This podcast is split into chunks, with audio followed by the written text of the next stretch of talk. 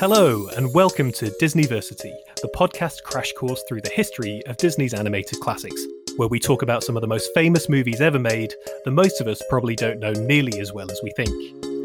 Each episode, we'll be moving forward in time through the legendary Disney catalogue, watching every feature film in the Walt Disney Animation Studios vault, from Snow White to Strange World, seeing how they stand up today, how they pushed the boundaries of animation, shaped the legacy of Walt Disney and the wider Disney brand, and how they influence pop culture at large.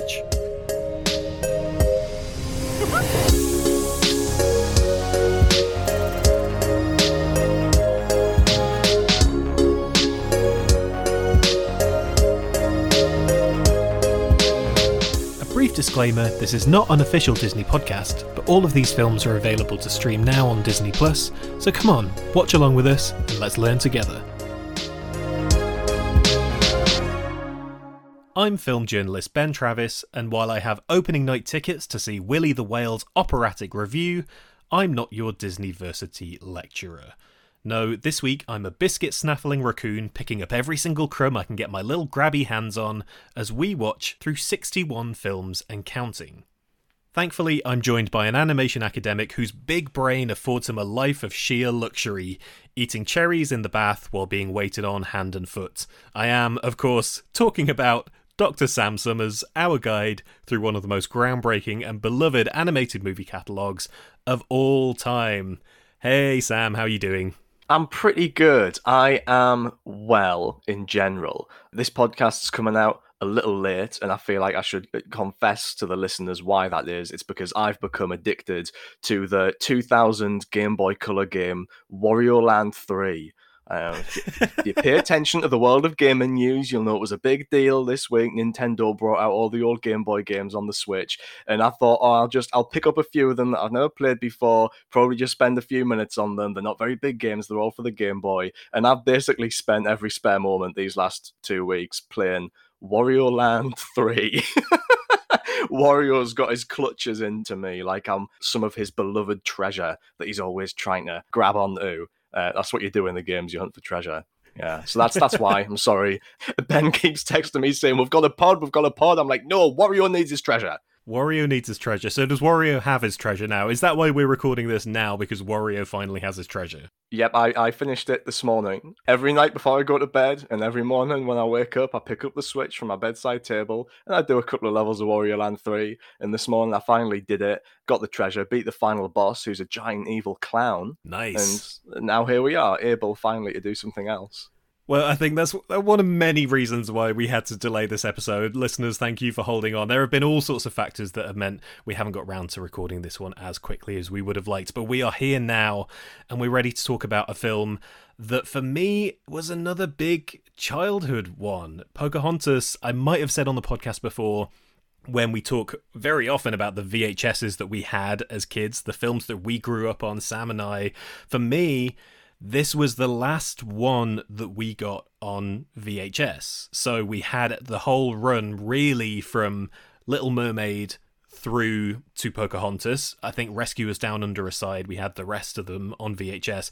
This was where our VHS collection stopped. We kind of hopped mostly across to Pixar from here.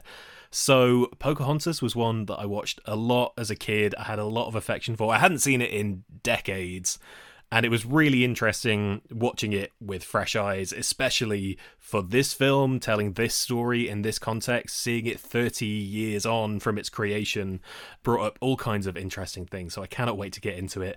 And it's nice. I've had an amazing time having our lovely guests on. We had so much fun with Amon and with Paul Scheer and with all the incredible guests that we've had recently. But Sam, this is the first time in a while that, apart from an exciting guest we have coming up a little bit later in the show, show, this is the first time it's just you and me.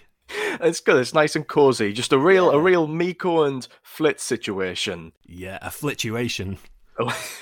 Oh, yeah, two characters who I assume are just good mates and hang out together all the time, even though we don't see loads of that. We'll get to it. We'll have to infer a lot about what the deal with those animals is. But yeah, well, one of us is a raccoon and one of us is a hummingbird. Yeah, I mean, I'm definitely the raccoon. I mean, it was in the intro, Sam. I'm the raccoon, obviously. Yeah, all right. You made me Percy though in the intro for going off that, so I'm I'm kind of your your nemesis or your your begrudging pal by the end. Yeah, I mean, I just had to make you sound fancy, and Flit, as much as I love him, is not fancy. He's not a fancy guy. that was why you were Percy in the intro, but I think we have a pretty solid Flit and Meeko dynamic here. All right, okay, I'm I'm happy with that. Yeah. Anyway, that is enough from us. We're all sat down, the register's complete, and it's time for class to begin. So, this time we're continuing our journey through the Disney Renaissance as the studio makes a very different attempt to mythologize American history in 1995's Pocahontas. Now then, Sam, maybe for the first time in a while, we might have to set up the story of this one a bit more properly. We've spent weeks going, oh, everybody's seen this one, everybody knows this one. But apart from the fact that it was a big staple in my childhood, Pocahontas feels like it doesn't necessarily have the same stature, the same legacy as some of the films we've talked about, like Beauty and the Beast, The Lion King, etc., where everybody knows the story. So, for the listeners out there who may or may not have seen this film, what is the plot of Pocahontas? What is the story here? It's about Pocahontas, the daughter of the chief of the Powhatan tribe, who encounters a group of British settlers led by the heroic John Smith and the nasty Governor Ratcliffe when they land in Virginia hoping to pillage it for gold. When Pocahontas and Smith fall in love, it falls to them to overcome prejudice and bring peace to their two warring peoples. Okay, so we're getting into the early part of the history of, as we now know it, the USA, the United States, of colonialism, of British settlement in America. There's a lot to get into there, but before we do, we've got to talk about something that has been brewing for a long time now, Sam. We have had a lot of years, not in this podcast, but in the context of the studio, of a certain guy who loves Diet Coke, who loves making wild decisions, who loves pop culture references, who loves to make occasionally terrible, occasionally completely brilliant decisions. I am, of course, talking about Katzenberg himself, Jeffrey Katzenberg, as I should say. And as you've been alluding to for a long time, Katzen Brexit? I kind of like Catzit for what we're going to be discussing, but the exit of Jeffrey Katzenberg from Disney there is contention there. I don't know the full extent of this story. I've been waiting to hear what happened, why Jeffrey Katzenberg decided to leave the studio, or the circumstances in which he left. So please, please put me out of my misery. What is the story of Cats and Brexit slash Catsit. I think Catsit sounds like a biscuit to me, like like a Kit Katsit. It's almost like a cross between a Kit Kat and a Twix. That's what that conjures in my mind. yeah, Cats and Brexit. I think that that's my favourite. So as we mentioned on the last episode, this story sadly begins with the death of Frank Wells, who was the president of Disney, in a helicopter crash a few months before The Lion King was released, and that film was dedicated to Frank Wells. And Wells is said to have been a mediator at the studio between the competing egos of Jeffrey Katzenberg, who was the head of Disney Studios, Michael Eisner, who was the CEO of the Disney company, and Roy Disney, who was Walt's nephew and kind of the face of the company and an influential figure on the board. So Wells's death left the studio's leadership in turmoil and they needed to fill that gap. And Katzenberg believed himself to be next in line for that job. He'd been positioning himself more and more as the figurehead of Disney animation, placing himself at the forefront of the Lion King's promotional campaign, which really incensed Eisner and Roy. There was a real sense of competition here of who is going to be the next Walt Disney, and everyone thought it was going to be them. There was this period of huge success in, in every arm of the studio, but especially animation, and it really felt like it was Katzenberg's time to take that crown. And apparently, before Frank's death, Eisner had assured Katzenberg that he would be next in line for the job if Frank were to quit. And this is all sounding quite reminiscent of The Lion King itself. A, a few of the filmmakers have made that comparison, like something about the atmosphere and this war of succession at the studio bled into the story of the of the film. So when Wells died, instead of promoting Katzenberg, Eisner took on Wells' duties himself. That's how unfit he thought Katzenberg was for the job. I, Eisner wouldn't do it for very long, but that was his response to like Katzenberg wanting this job. It's like, no, no, no, no, I'm going to do it. So Katzenberg resigned from the company later that year, and there's conflicting reports over whether he jumped or whether he was pushed. Uh, what I do know, this is true, some of the animators threw him a going away party with big kegs of Diet Coke. No, that's amazing. So he, he was a controversial figure in the animation studio, but there seems to have been some degree of respect for him even up until the end. It's kind of undeniable that while he's been at the studio, things have gone up and up through that period. Yeah, there's certainly a correlation, and there's been lots of other things changed or occurred during that period. For example, Ashman and Menken coming on board had a lot to do with it. The particular generation of animators were extremely talented at this point in time. They were building off the kind of run of competition that they'd had from Don Bluth in the 1980s. So a lot of things came together. But yeah, Katzenberg was nominally in charge of the studio. So it feels like he certainly felt that he had some claim to the success that they'd achieved. And of course, this led to him bouncing back with a new venture, which was going to completely shake up the world of entertainment and especially shake up the Disney studio once again. A collaboration with Steven Spielberg. I'm, of course, talking about the submarine themed submarine sandwich restaurant Dive.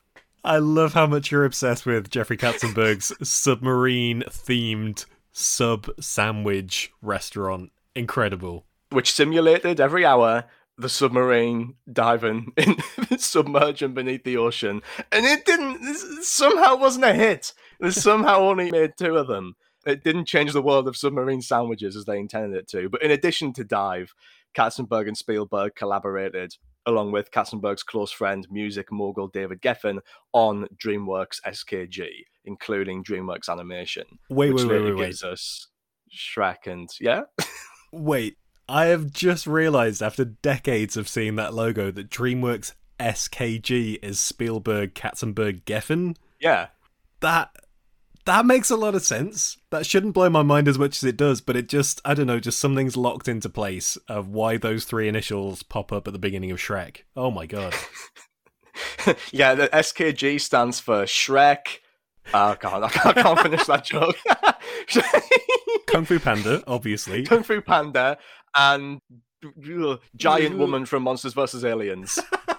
Gee, that's the, that character's name. I think what is it? I think it's like Giganta or something. That, that might be it. It's Shrek Kung Fu Panda Giganta.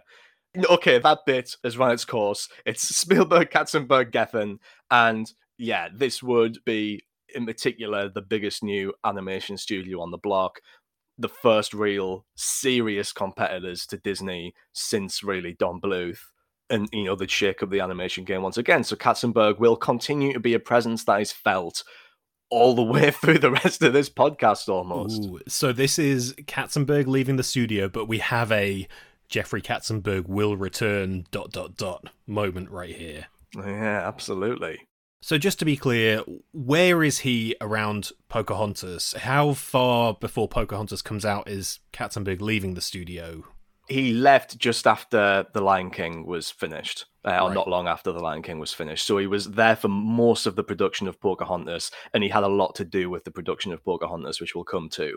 But he left before it was released. With Cats and Brexit, Cats It covered, let's go back to the beginning in terms of, as we've been saying, Disney and the Walt Disney Animation Studios have been mythologizing American history throughout the several decades of films that we've been discussing. Especially, you look at things like the package movies and all the Wild West stories in there, Johnny Appleseed, Pecos Bill.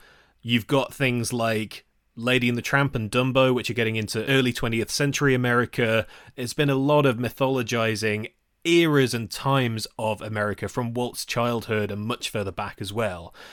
But with Pocahontas, this is approaching the early days of kind of British colonial forces settling in America and from a very different perspective. So, how long had Disney been looking at telling the story, or at least a story, of Pocahontas? This story wasn't one that Walt had been wanting to tell the whole time, like we get with other stories like Beauty and the Beast, for example.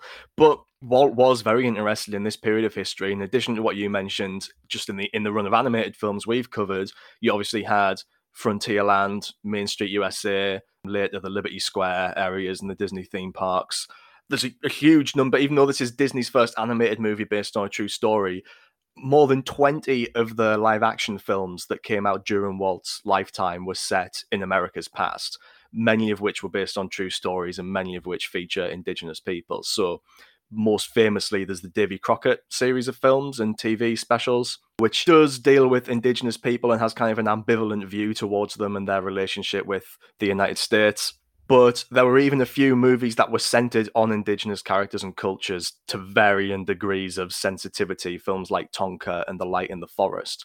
And another important piece of context in that regard for this film's production is that this is being made at exactly the same time that Disney were designing and lobbying to build a new theme park in Virginia, where Pocahontas is set, called Disney's America. Oh, wow. Which, I mean, that never happened. That doesn't exist. It did not happen. It was a big Michael Eisner passion project. It was really fixated on this idea, and it would have had lands themed around the Civil War and the Revolution and a land vaguely called Native America. By the time Pocahontas was released, the park had been cancelled due to protests from historians concerned with Disney presenting a sanitized view of history and the fact that the proposed site was near a number of actual historical landmarks that risked being damaged or distracted from. So that never got built, but it's hard to imagine that the potential synergy would have gone unnoticed when they were making these movies.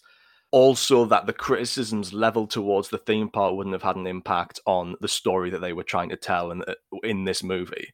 Although, based on the film we eventually get, it's not as accurate as that might lead one to believe. That's kind of just a potted history of Disney's dealing with this period of history and with these peoples. And I think that Disney's America thing will have been on their mind, it will have been on the public's mind when this was being made.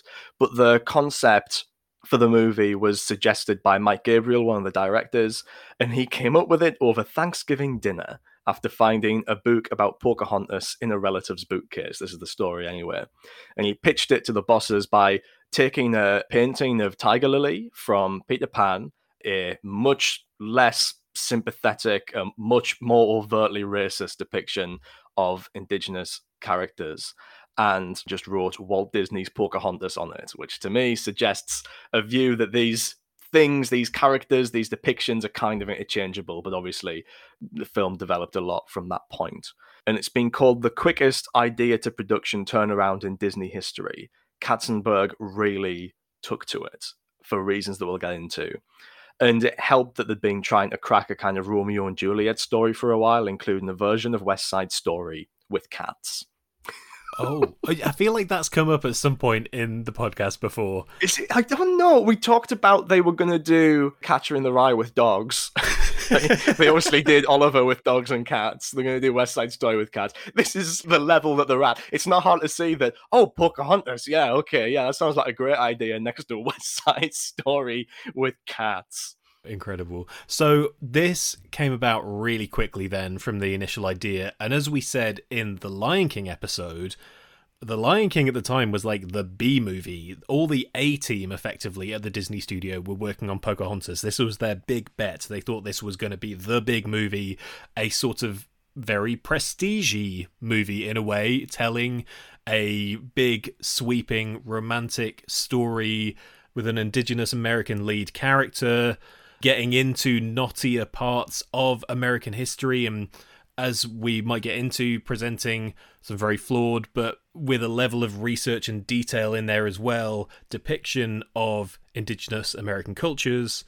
So we have the A team working on this movie, and yet the directors attached to this, Mike Gabriel and Eric Goldberg, aren't ringing too many bells to me. So who are these guys? Who are the people working on this film? Okay, well, you've got Mike Gabriel, who co directed Rescuers Down Under.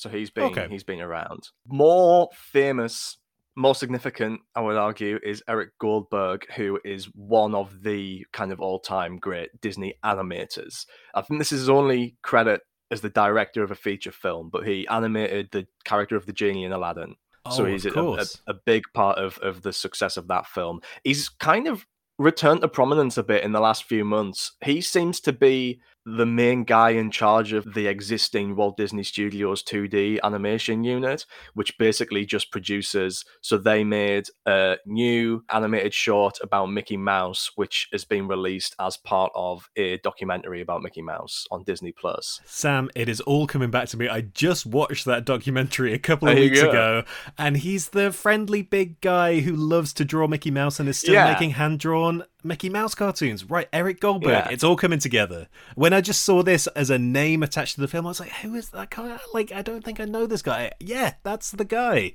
Yeah. The documentary, by the way, is called uh, Mickey, the Story of a Mouse, and it's part of the 100 Years of Disney celebration stuff. It's on Disney Plus now. You can go and watch that. Yeah, so Goldberg's featured quite heavily in that. He also made the recent Oswald the Lucky Rabbit 2D cartoon as well, which is a return to one of Walt's very first animated creations. And these two guys, I think they were a bit mismatched. I sent you a picture on WhatsApp of these two guys the other day because when you put them next to each other, it's like a long lost collaboration between Billy Joel and Jimmy Buffett. It's like you've got Mike Gabriel's this like really slick kind of greaser almost looking guy, and then Eric Goldberg, who is like big guy, Hawaiian shirt, long white hair, long white beard. Like they could not be more visually mismatched. Which one is the Flit and which one is the Meeko? I'm feeling like Eric Goldberg is the Meeko, Mike yeah. Gabriel is the closer to Flit of the two of them. Yeah, yeah, yeah. And then, of course, the other big creative partner on this film was Jeffrey Katzenberg. His input was mainly in the direction of this movie has to win the Oscar for Best Picture because Beauty and the Beast nearly won the Oscar for Best Picture, and Katzenberg never forgot it. And he was determined to make a movie that could finally take that prize. So everything about this movie, at least on his part, has been precision designed to win that award. So the story, like we say, it's a big American epic. It's the kind of story that wins Oscars. It's an epic romance. You know, it's it's a Titanic. It's a uh, Gone with the Wind. Even you know, it's a Casablanca. It's one of those movies. This was the impetus, for example, behind Age and the character of Pocahontas up. She was a child in real life when these events took place, and in this, she's very much an adult woman, so it can have those romantic dynamics. This was the impetus behind keeping the animals mute rather than having them speak and avoiding like broad cartoony gags. And Eric Goldberg is a big fan of broad cartoony gags. And he was so restricted by this that he started secretly moonlighting as an animator for Chuck Jones, the legendary Looney Tunes director. So he did the animated sequence at the start of Mrs. Doubtfire right. under a pseudonym when he was supposed to be working on Pocahontas, on directing Pocahontas. I love that he's just like, my wackiness has to go somewhere. Like, I can't just stop being wacky for a bit. I'm going to have to funnel that into another project so that I can just like channel that into something else rather than having to stop the wackiness altogether. I love it. So, in addition to wanting to make this a Best Picture winner, another reason behind the particular, and I would say like fairly unique for Disney, high tone of the film is linked to the negative response from Middle Eastern critics to Aladdin, saying that that film was an unfair portrayal of those cultures which engaged in negative stereotypes and which crucially didn't cast Middle Eastern actors as those characters. So a lot about Pocahontas is a response to that backlash, and you see a bit more effort being taken to research the history and the culture of the Powhatans and although the result is far from perfect, they did cast all Indigenous actors as the Indigenous characters, including uh, Irene Bedard as Pocahontas and Russell Means as the chief, who was a prominent activist and a member of the American Indian movement. And a lot of the press at the time stresses these efforts that Disney went to to learn about the history, culture, and appearance of the Powhatans, visiting museums and reservations, talking to historians and experts, and going on research trips to reservations. They they brought on a woman called Shirley Little Dove Custalow McGowan as a consultant, and she served as Keen's visual inspiration for Pocahontas. However, she disowned the finished film after realizing they weren't as committed to accuracy as she had been led to believe. She said, I wish my name wasn't on it, and I wish Pocahontas's name wasn't on it. Which brings us into like the thorny issue that we're going to be dealing with throughout this project. This is a film which, in many ways, is clearly well intentioned, but in many other ways, fumbles the ball a bit when it comes to representation of indigenous cultures, whether we're talking about historical accuracy or about the politics of the messages that they're trying to convey.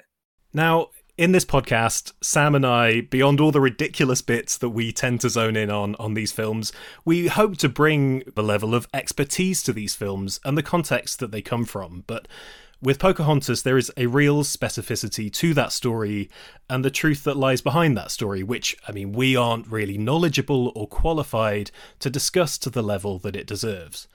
But I'm really pleased to welcome on a guest who absolutely can. We're very, very lucky to be joined for this section of the show by a historian, an academic from Rutgers University in New Jersey. She is an expert in the history of Native America and Latin America, and the author of the book Pocahontas and the Powhatan Dilemma. Welcome to Disneyversity, Camilla Townsend. Thank you for joining us. Oh, thank you so much for having me. We're really honoured to have you uh, joining us, especially for this episode. Uh, yeah, welcome to the show. I, I have to ask, before we get into the serious stuff, do you have a favourite Disney movie? I do indeed. It is Bambi. Oh, great choice. We love Bambi on this show. I love that they can take 20 or 30 minutes to cover a 20 or 30 minute period in this little deer's life.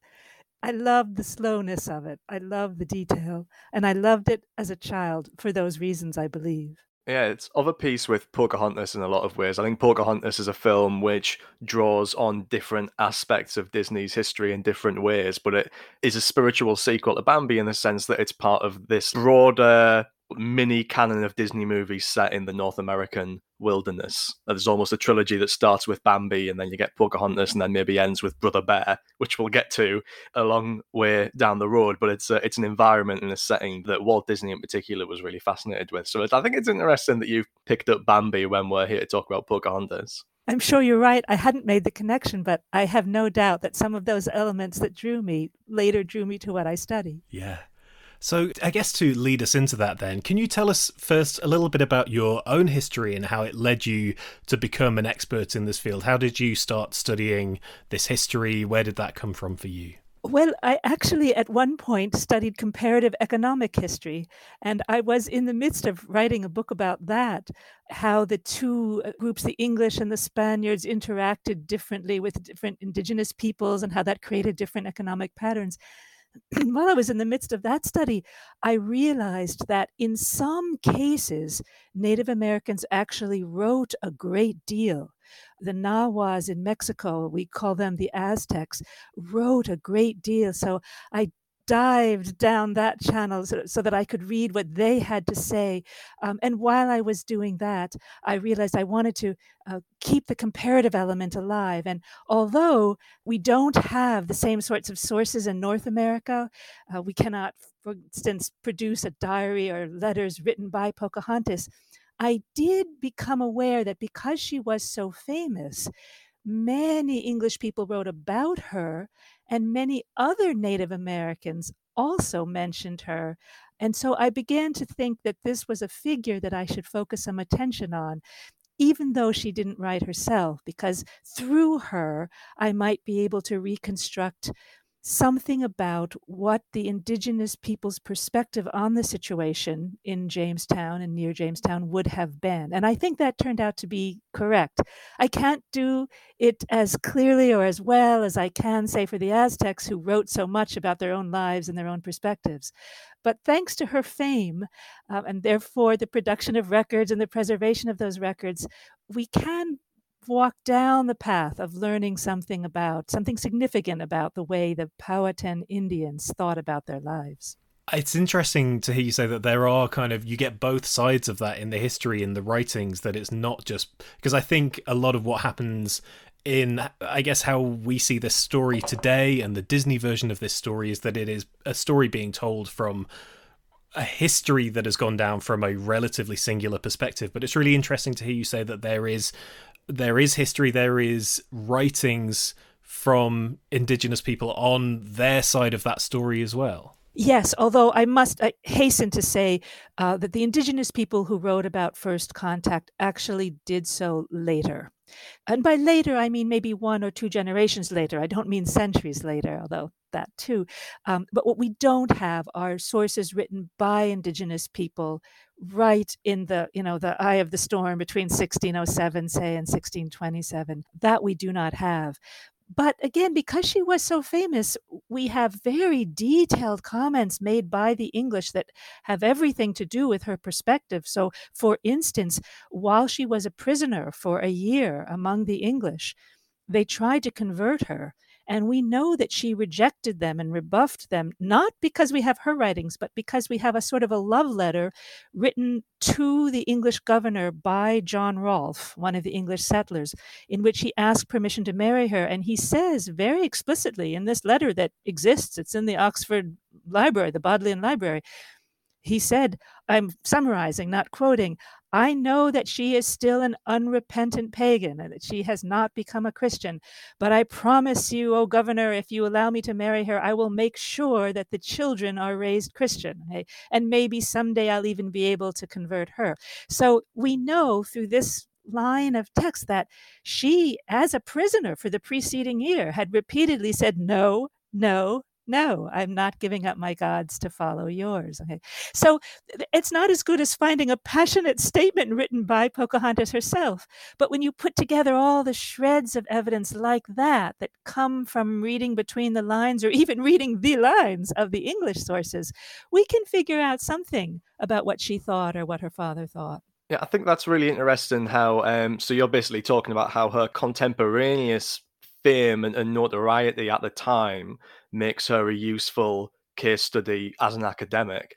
And one of my questions for you was why does contemporary America and has contemporary America fixated on Pocahontas as like a national myth to the extent that they have?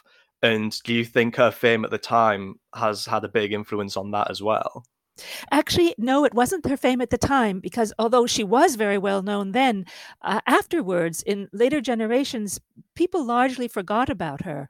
Um, it was during the early 19th century, actually, that Americans became fixated on her. It was in the wake of our Revolutionary War when we were looking for myths and stories to justify our existence. You know, some in various ways, we were always, our writers were always trying to prove that it made sense that we had broken away from Europe and, you know, we had always been destined to be something separate. And so they came up with stories like th- that of Pocahontas. Now, the Disney film changes this narrative, but the narrative they came up with then in the early 1800s and that lasted right up to my childhood, really right up to the Disney movie, was that this was a good Indian.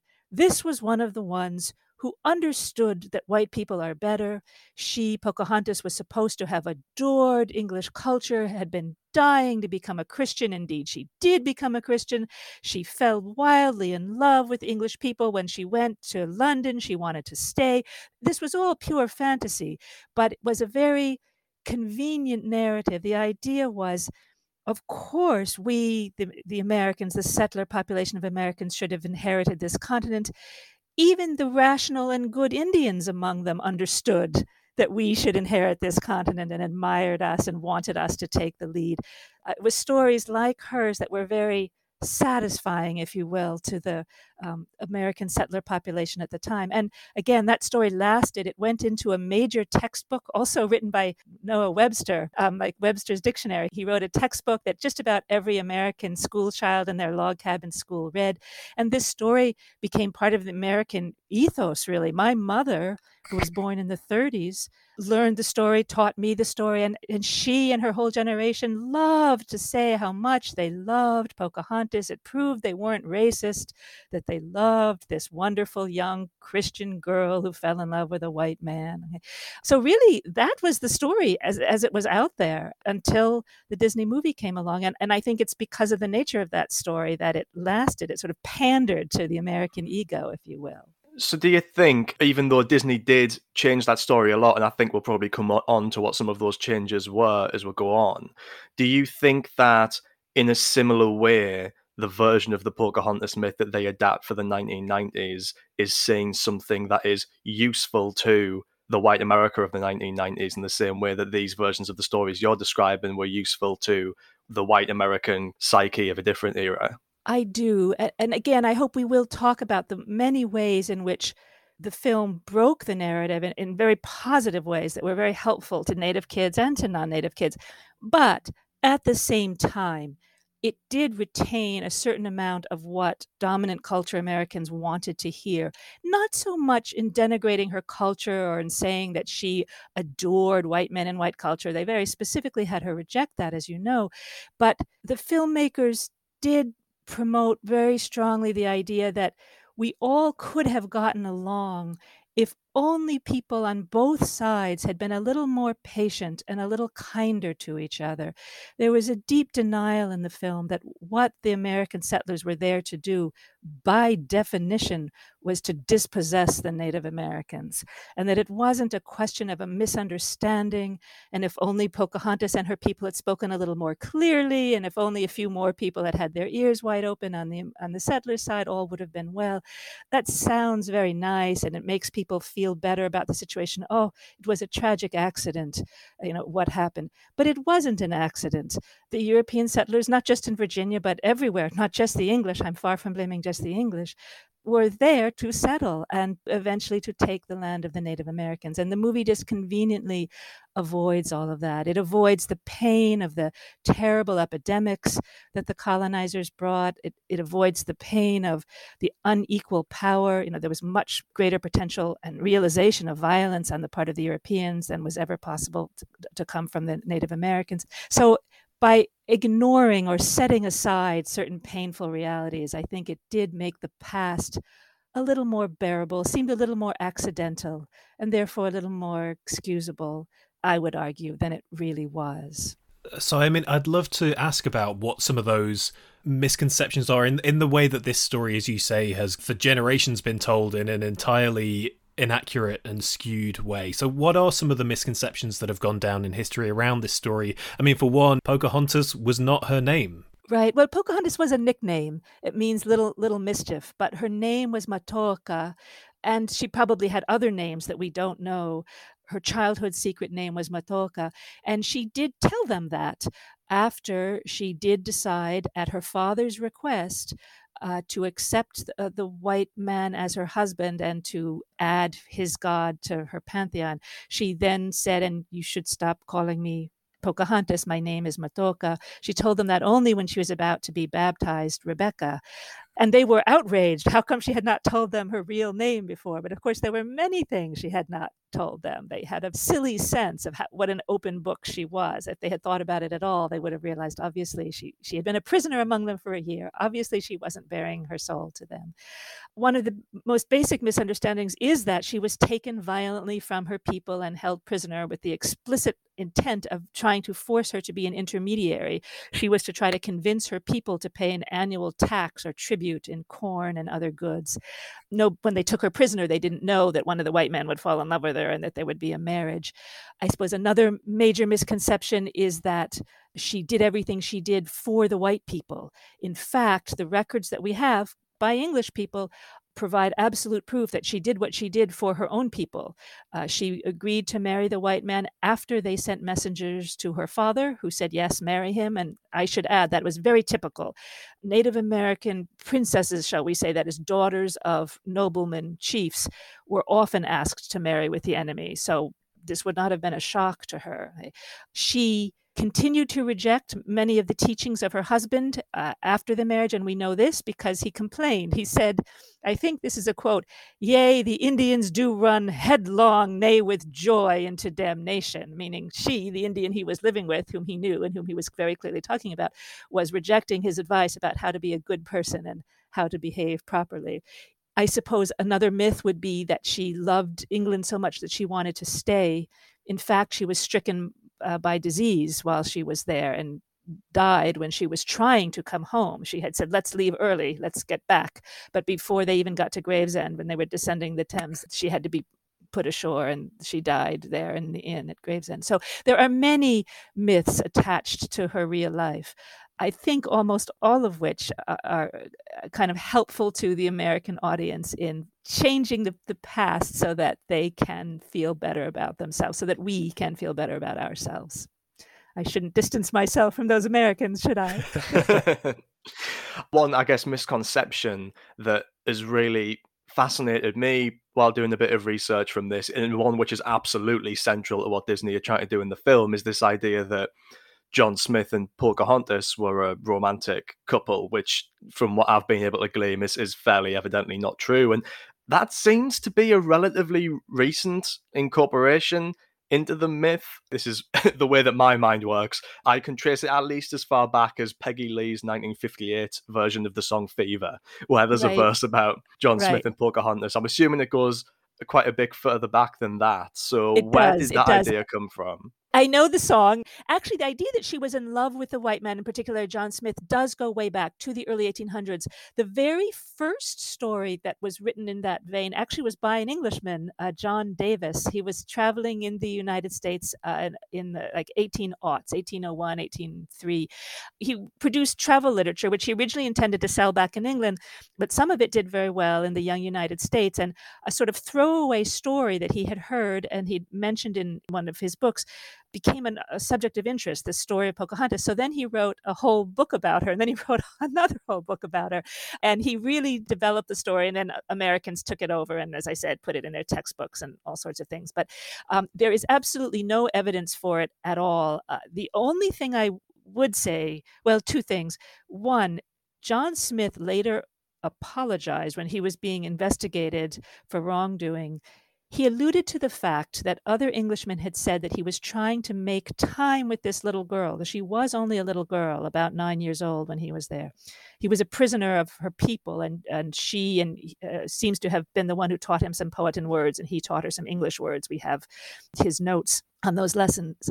He was accused by his fellow Englishmen of having come on to this little girl, right, on grounds that if he married her, he would then become sort of a prince in the Americas because he would be married to a princess. He said, to rebut this accusation, two things like number one, that's ridiculous because that's not how power passes amongst the Indian people of the Americas it would have been Powhatan's nephew, not his daughter's husband, who inherited. And he was quite right about that, actually. The guy was no idiot. But then he did say, maybe I did say and do some things that I shouldn't have when I was in my cups, meaning when I was drunk.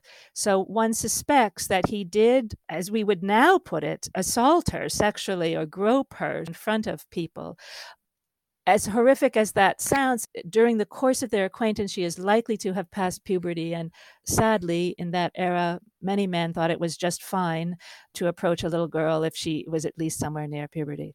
So that's probably the origin of the story in her own day. But nobody made much of it at the time because a few years later, she married another Englishman, John Rolfe.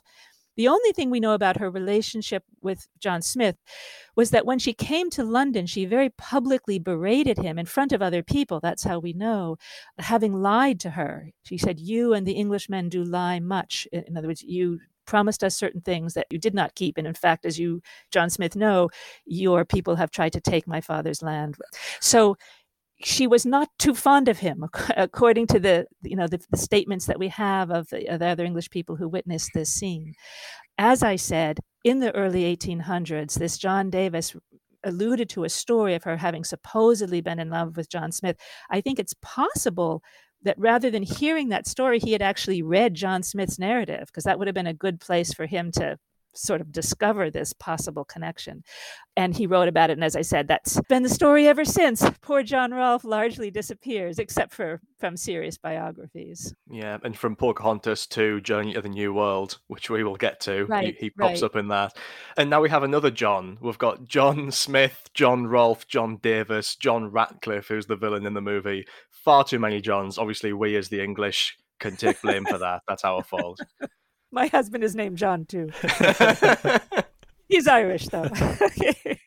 so, is there anything else in the intervening years? I, I, want to come to the Disney version in just a minute, but are there other things then that we've come to learn in more recent years or recent discoveries of this written history about the reality of Matoaka's life and the, the story of her people? It is true that some evidence has surfaced recently that demonstrates that she did have a forceful personality some letters have come to light to and from the Virginia Company in which it is discussed that she and John Rolfe are going to take some money to Virginia to be they're in London they're going to go back to Virginia again. They're going to take some of these charitable gifts back to Virginia to be used to try to convert more Indians to Christianity and she apparently said to them, according to these reports, okay, we'll take the money, but you have to understand that it's sort of a thank you gift for what we've already done and not a promise to convert any more Indians because I don't think they want to be converted. Right? Uh, so, again, this is not a statement made by her, but reported by an Englishman, but it's against everything they wanted her to say. So, I suspect it's true. Why would an Englishman make that up? So, there are bits of evidence like that that have come up. The only big picture story I would say that has come out in the last generation or so, since roughly the time of the making of the film, is a kind of new reckoning or engagement with the uprising or the rebellion or the war, what shall we call it, of 1622 that the Powhatan Indians brought against the colonists. Pocahontas died, but after John Rolfe and some of the other visitors to England came back, uh, including some Indians whom they had brought with them, friends and relatives of Pocahontas, kind of a fact finding mission for her father, Powhatan. They came back carrying the word that England had a great population and many ships and much armor and cannons, more than they had seen before, and that this was going to be a problem. And two years later, there was a great uprising. That's not exactly the right word because an uprising occurs when you have already been under the authority of another power, and the Indians had not accepted English authority. But a great war was made uh, by the Indians against the English up and down the James River, and they killed about a quarter of the people. Estimates range from between a fifth and a third and some of the Indians hoped that this would be enough to convince the English to just go home, to stop struggling. Of course, it did no such thing. A man named Edward Waterhouse wrote a report saying, finally, we are free to just kill them because it has now become clear that we can't live with them as, as neighbors. Um, so there's been much analysis of the sources surviving about this. And and many of the indigenous people seem to have hoped it would be enough to send them away. Others seem to have hoped that it would be enough to contain the English, to get them to stop moving outward with their settlements and plantations away from the river and get them to stick to the river where they might maintain uh, trade posts. Uh, so efforts are being made to think about what the English reveal about these events in order to understand better indigenous military plans and hopes but what we don't have are actual you know full length written statements from the native americans. Yeah. All of that happened after pocahontas died. Right. So the, the disney movies are not to be faulted for not referencing that at all. So on the disney movie then uh, it's interesting something you said kind of towards the beginning of the conversation, which is that actually the Disney movie helped to evolve, uh, especially Western understanding of the Pocahontas story. Sam and I have not recorded the rest of this episode yet. We have not properly talked about this film, but there's a lot that happens in the film that there are things that feel very well intentioned, there are things that feel well researched perhaps but there is also maybe complications in the way that it takes this context and this true history and applies a kind of straightforward Romeo and Juliet style romance plot. I think that's maybe, uh, I'll be intrigued when Sam and I get into discussing the film, uh, where a lot of those complications come in. So it's interesting to hear you say that actually before the film, if that's our understanding of it now, that actually at the time it came out, it was significantly evolving a lot of people's understanding of what that Pocahontas narrative actually is. So so what can you tell us about the version in the Disney film and, and how that kind of changed that narrative? Well, the makers of the film utterly rejected the idea that she was wildly in love with white men, white culture, white religion, you know, English cities, English ways. Uh, they have her very proudly and defiantly demonstrate her love for and defend her own culture and her own people. And at the end, eventually, she even refuses to go to London. Although, as you've alluded to, there's another movie where that changes. But this is very different from the story of Pocahontas as it had existed before. And I think it did a lot of good. I mean, my students now, undergraduates who were born, say, in the late 90s or the early 2000s, that's their understanding of who Pocahontas is. You know, a, a, young Native American woman who was proud of her people and refused to allow herself to be pushed over by them. The filmmakers also acknowledge uh, some of the pain caused by the settlers. They acknowledge the, the greed. They acknowledge that the English who arrived uh, were still filled with stories of Spanish successes further south, and that they had the idea that they would dig, dig, dig, dig, and they would find gold, etc. So they were more honest about the difficulties on the horizon, I guess, for Native Americans and the problems brought to them by the explorers and the settlers. They also did some research in Algonquian culture. Now, her people are the Powhatan, but almost all of the Native Americans along the coast, the east coast of America, spoke languages that were all in one language family, the Algonquian language family. And because their environmental surroundings were also very similar, their language was similar, we find that their cultures were also quite similar. Not identical uh, not you know replaceable or interchangeable but there was a certain cultural grammar that fit up and down the coast and the filmmakers had clearly done some real research there. Some of the objects that appear in the film some of this religious beliefs that are alluded to the housing all sorts of elements are very well done. And that too was new. It, there weren't a lot of children's movies out there that did serious research and made an effort to honestly portray Native cultures. So all that was wonderful. And indeed, many Native American people, uh, my generation, saw their children grow up on that film and the kids loved it. They loved that there was a big, exciting Disney movie that was all about someone that they could identify with, their ancestors. Um, so it was a big hit in that regard, too. There are problems, and I think we're going to move on to talk about some of them. Um, but all of those were great steps forward. Yeah, I mean, from your position of expertise in this field and in this history, what are the areas where this film falls short for you? As I mentioned before, the biggest one is that it really minimizes the horrendous situation in which her people and all Native American people were now going to find themselves, did find themselves, in the fate that awaited them. The population die off and the wearing down and erosion of their cultural ways of being and thinking all were threatened. And that really isn't even alluded to, I would argue.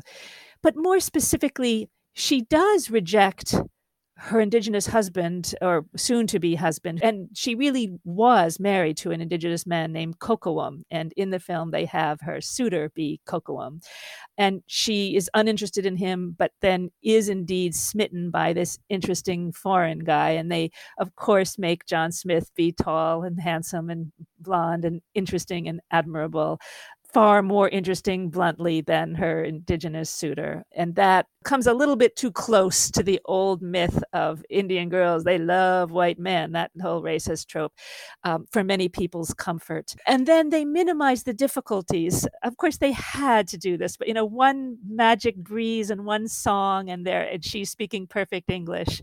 They could have i think indicated that it was a little more complicated than that but i do understand that it was a film and a, and a children's film. I suppose here I am repeating something, but the idea that it was an accident too, that, you know, but for a bit more communication, we, we might have been able to change everything. That uh, we, we don't need to feel bad about this because truly it's just one of those things and, you know, one of those coincidences in history. That too is a bit problematic. But still, given where the narrative was, given the film that needed to be made in the 1990s, I actually think they did a really wonderful job. Yeah, I was interested. You mentioned, I mean, I just from like a kind of storytelling perspective as well, take issue with the whole listen with your heart sequence where they can instantly understand each other as if by magic. And that leads me to something which I was intrigued by, which is the film's presentation of, I'll call it kind of broadly spirituality we would now call a lot of what we see in this film magic. And there's obviously that whole sequence. There's the grandmother willow talking tree figure, and then there's a, a sequence with a kind of uh, I, I, don't know if shaman is the right words, but that's kind of what it reads as to me, who is able to conjure illusions in order to convey the danger that's about to befall them. All of this seems like Disney are trying to align the indigenous characters with a kind of spirituality and, and mysticism, which in some cases feels to me as an ignorant person like it might be drawing from actual spiritual beliefs that those people would have had and in other ways feels like it's quite vague and is just describing them a kind of general mysticism in order to other them from the white settlers. So, in what ways do these spiritual and mystical aspects line up with actual beliefs that these people would have had, and in which ways are they just inventions? You're right to have that question. And in fact, I am of two minds myself about whether they did right there. On one hand, as you say, they did do some research. And what the filmmakers presented as Algonquian religion was not terribly far from the truth as we now understand it. But there is no question that at the same time they were playing with stereotypes probably in some cases willfully and in some cases accidentally or unintentionally unconsciously for example we all here in America, we all love to say that the Indians, you know, loved and respected Mother Earth. That was an invention. There are almost no tribes who actually worshiped a figure called or even really interchangeable with Mother Earth. That wasn't a thing. It was invented in the 1800s and cast backwards by actually Native Americans and white explorers kind of working together and egging each other on. And yet, in essence or at root, there is a truth there. That is, again, almost all Native American tribes did deeply respect the earth, did feel that the universe was divine. There is that of God everywhere, not just that of God in each of us, but that of God in many elements of the living world animals, plants, even minerals. And sometimes there are moments of great beauty or objects of great beauty that appear and remind us to think about the divine in the universe. So that was very real. Their their love for, their respect for, their sense of themselves as being a small part of a great earth and a great universe. That was all true. They just didn't have a goddess named Mother Earth, right? On one level, the filmmakers were, I think, really trying to convey, and to some extent did convey something about Algonquian religion. On another level, they were absolutely giving the audience what we wanted, which is, you know, literally tree hugging Native Americans. That's a, a joke here, tree huggers, but they are literally hugging Grandmother Willow. So I winced a couple of times, but I still think overall it did far more good than harm, even on that level. That is, many of these, again, children of Native peers of mine say that they just like seeing their own people's religion promoted as a positive. And today, many indigenous people in the United States have said and are saying that they have been forced to lose contact themselves with their own culture's religion in the long term. There are some tribes where the language has been kept alive and there's a, real organic connection to the past but in many cases much has been lost because of colonialism and they too are forced to kind of read about it and then think about mother earth and other elements like that. So even they say sometimes we're not in a position to critique here because we have been forced to lose so much. You know by force we have lost so much. In that regard we can say that the filmmakers kind of made the best of a very difficult situation. So, just to finish up, we have to let you go in a second, but you've teed up something that I wanted to end on, which is what what do you think the legacy of this film is today? As you mentioned, there is maybe a, a complicated legacy here in that this film does oversimplify things. It is telling a perspective that, as of recording this, is now sort of 30 odd years removed from where we are today. At the same time, was a major Hollywood Disney movie that had a Native American woman at the center of it and did at least attempt to present that story with a level of accuracy and research. So, so what do you think the legacy of Disney's Pocahontas is today? I think it was overwhelmingly positive the movie and the characters stand as now among young the young people that I know and teach as emblematic of native people's pride in their culture. If there are problems with it, and there are, that may just be the cost of doing business, I would say, uh, in a figurative sense. That is, uh, in order to make a Hollywood movie, truths or deep insights needed to be bent or omitted.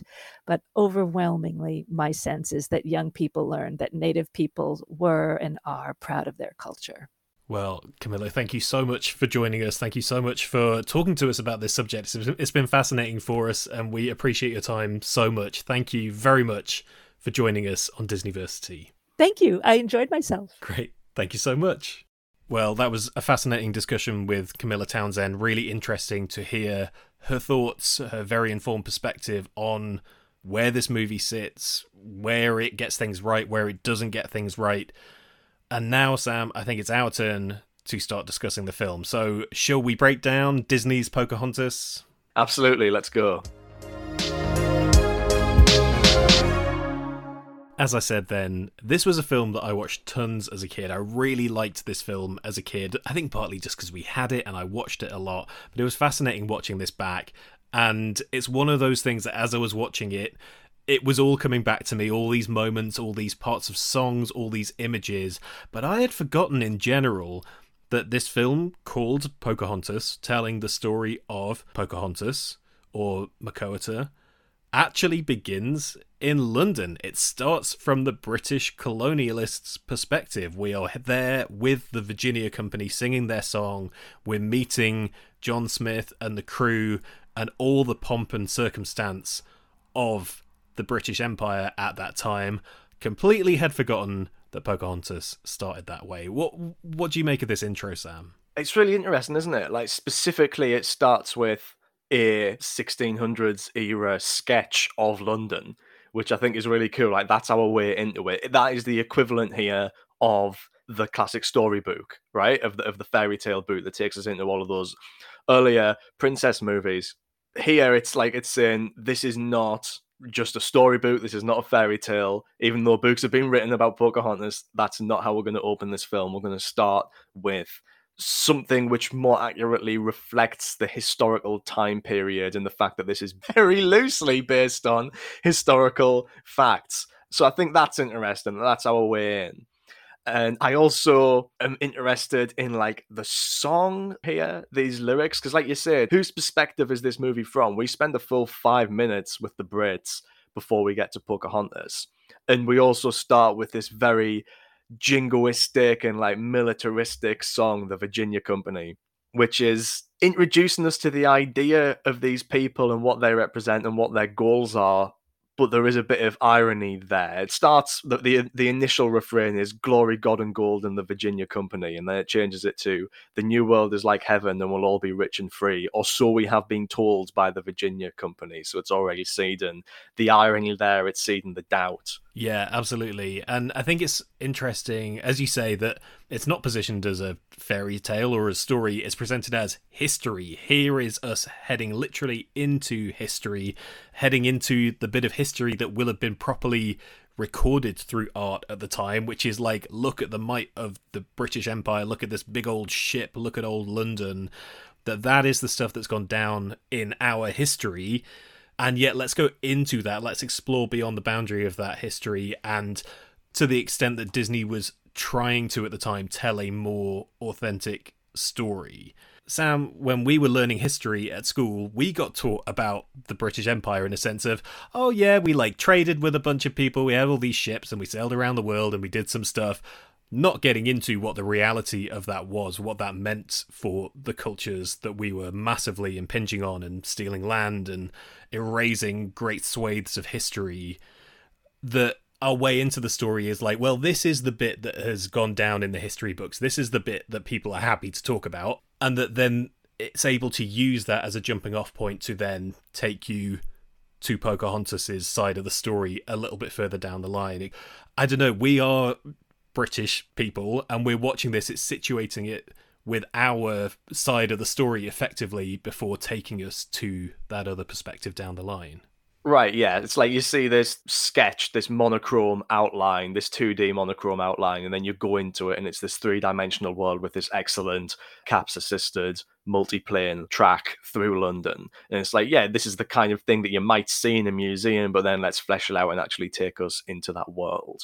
And you also start with I want to just talk about drums for a second. Okay, let's talk about drums. it's not about drums. The movie opens with drums. That's the first thing you hear in the film. As we see this sketch, we hear the military drums of the Virginia Company. And that to me is really interesting because drums are a recurrent symbol throughout the film. Did you pick up on that? There's all sorts of mentions of drums. If I wanted to sound smart, I'd just agree with you and be like, yeah, totally noticed that. Yeah, drums all the way through this movie. I did not pick up on the drums as a central theme through the film, so please enlighten me. Yeah, I think this is really cool. It's a fairly overt motif that's been encoded in here in a way that it's kind of literary in a way that a lot of Disney movies aren't really, which you could ascribe to the idea that it's trying to aim for that like best picture gold. But you've got the military drums which open the movie, the drums of the Virginia Company, but then we're also introduced to the Powhatans through drums as well. The song Steady as the Beating Drum, which like establishes their way of life. And then there's the reprise of that song where the chief tries to convince Pocahontas to settle down with Kocoum this man that she doesn't want to marry. So drums are like seeded on both sides of this cultural divide as symbols of monotony, inevitability, entrapment, and eventually of war. So in just around the river bend, you get the lyrics, she wants to ignore that sound of distant drumming for a handsome, sturdy husband. And you get the tender moment at the end of Colors of the Wind interrupted by the sound of war drums, and we're told that they mean trouble. And then throughout Savages, there's a recurring refrain of "Now we sound the drums of war." So drums start off as this like very oppressive sound, introducing us to the negative, broader aspects of both of these cultures. Obviously, with the Powhatans, it's not as overtly negative in the same way that the military drums of the Virginia Company are, but this is a lifestyle that Pocahontas is initially dissatisfied with, and the drums are used to symbolize that in the songs sung by herself and by other characters. It seems like because this almost always comes through in song lyrics that this is maybe a Stephen Schwartz thing. We haven't really talked about Stephen Schwartz, the new lyricist that they brought on to replace Howard Ashman and collaborate with Alan Menken. But it, seems to be in his lyrics that a lot of these drums ideas are coming through. And I don't know, I just think that's neat that there's stuff lurking just below the surface here that seems to be there for us to pick apart. As a, we always pick apart these Disney movies, but here it's like, oh, they're putting breadcrumbs there for us to find in a more deliberate way. I think. Yeah, and I like the fact we're going to get on to the main songs in the film a bit further down in the discussion, but that for the most part, what they do is the kind of British colonialist songs are sung in a British militaristic style. They are using the sounds of military songs, and then the indigenous American songs are presented in a very different way. I like just purely on a visual level the presentation of London here. It has an almost Sleeping Beauty ish style to it, leaning into the historical art influences. And you get the sense of a very stoic, very static Britain and all the hopes and the dreams in this song, the Virginia Company song, kind of setting up the idea, the lie in a way that has been sold to everybody on that voyage, and then cutting to the tempestuous sea, to the raging heart of that voyage, that immediately the dream that has been sold there of pop over the pond, go and get a bunch of gold, happy days, is not going to be as simple as it sounds. I mean, the animation there as well in that sea voyage is so fluid and lavish and beautiful even a step up from the Little Mermaid and some of the other uh, kind of big sea scenes that we've had in these movies, uh, including with the introduction of John Smith, who we'll talk about shortly as well, a proper save the cat moment in terms of he doesn't save a cat, he saves Thomas, who falls overboard, and yeah, immediately establishes him as like, hey, here's your strapping hero dude, which is not necessarily an ideal way to present that character. But this journey propels us through the mists to the New World, to America, to where the Powhatan people are living. And I do think the film does an impressive job of presenting the excitement and the mystery and the mystique of this place that is very different to the Britain that begins the film you feel that mystery and that wonder in an almost Lion Kingish way, where it just they have done an excellent job through the music and through the visuals of getting you as an audience excited to see what this place is going to be. Yeah, I do think it has a lot in common with uh, The Lion King and the way that it presents nature. And there's some ideas that are put across here that are very similar to The Circle of Life We'll get onto that a bit more. We've, we've already talked about that with Camilla a little bit as well. The movie's real strength, because I am mixed on this movie. I will say that now. I didn't grew up with it as a kid. This was not one that I had on VHS. I didn't see this at all until I was quite a bit older. Uh, and right. it, it's probably it's easily the Renaissance movie actually that I've seen the least. I've seen it maybe three times now in total. It's not one that I go back to. And when I went back to it, I was pleasantly surprised by how much I liked aspects of it. I'm still mixed on the movie, but the visuals really do knock you out, right? Yeah. It's good. Like this is where the movie shines. It's in the depiction of the wilderness of North America. It looks amazing. The shot that took my breath away is when Pocahontas and her father step outside while they're having their conversation about her marrying Kocoum, and you just see this big landscape shot of basically their camp and then the wilderness that surrounds it, the forest that surrounds it. And it really does look like Sleeping Beauty, actually. I know you mentioned that earlier with regards to London, but it really does look like those Eyvind Earle forests from Sleeping Beauty, which is some of my favorite pieces of art in the entire history of cinema to be quite honest so it's it's reaching for the stars i think there's a deliberate sleeping beauty influence there the colors that they use are oh, beautiful man. as well well if there are words that recur all through my notes for this film sam and the stuff that i was like wow this is amazing two words trees yeah the other word purple Mm. The use of purple in this movie, purple skies, purple leaves, purple swooshiness, amazing. But the trees, the background trees, the foreground trees, all of the trees, absolutely stunning. Again, I know it's an easy thing for us to reach to, but they felt like there was a bit of a Mary Blair influence here as well in just the distinctive, stylized visuals of this natural world. I loved everything visually that was happening. And if we're talking about incredible images and about heading to this part of the story, let's talk about Pocahontas and let's talk about the shot where we meet Pocahontas for the first time, where the animators they just drop the mic. They're just like boom she's there on top of a cliff. She's standing the leaves are swirling around her the sky's all purple. Here you go. Here's your lead character. Here is pocahontas herself. Just revel in this incredible, incredible shot. It's great, and it's really the product of the influence of two of the greatest Disney artists, and then the work of one. It does have that Mary Blair quality to it, and it's got that Eyvind Earle quality to it.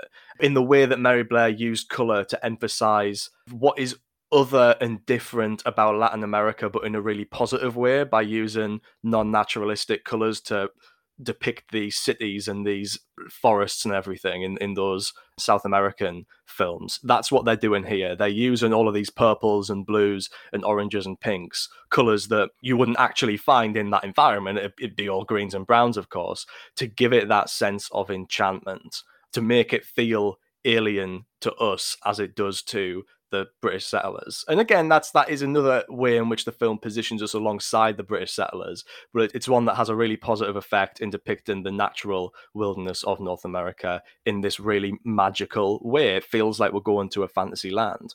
And then on top of that, you've got Disney's greatest animator of the period, Glen Keane, who I've mentioned over and over again because he is my favorite. He's the top guy working at Disney during this period, during this time and he is the lead animator on Pocahontas. And what that man can't do with hair isn't worth knowing about. Like Ariel's hair, great, but it, he almost tops it with what's going on with Pocahontas in this shot in particular.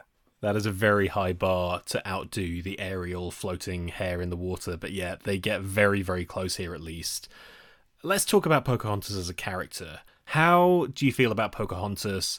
As we discussed with Camilla, I really liked the way that they portray her as being loyal to her people, that even as we'll get into the not great romance plot with John Smith, she is a very headstrong character. She is basically she is a 90s Disney princess. She's not like other girls, Sam. She's not like the other women in the tribe they're like, oh, she's the special one, which is exactly what they did with Ariel and with Belle, the people in their communities who are different to everybody else.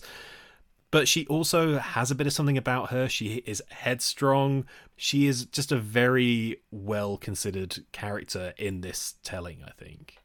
yeah, of those, well, okay, of those Disney princesses that we've encountered so far in the Renaissance, and I think we include Pocahontas in that because Disney have actively included Pocahontas as part of the Disney princess brand, even though really she is not a princess.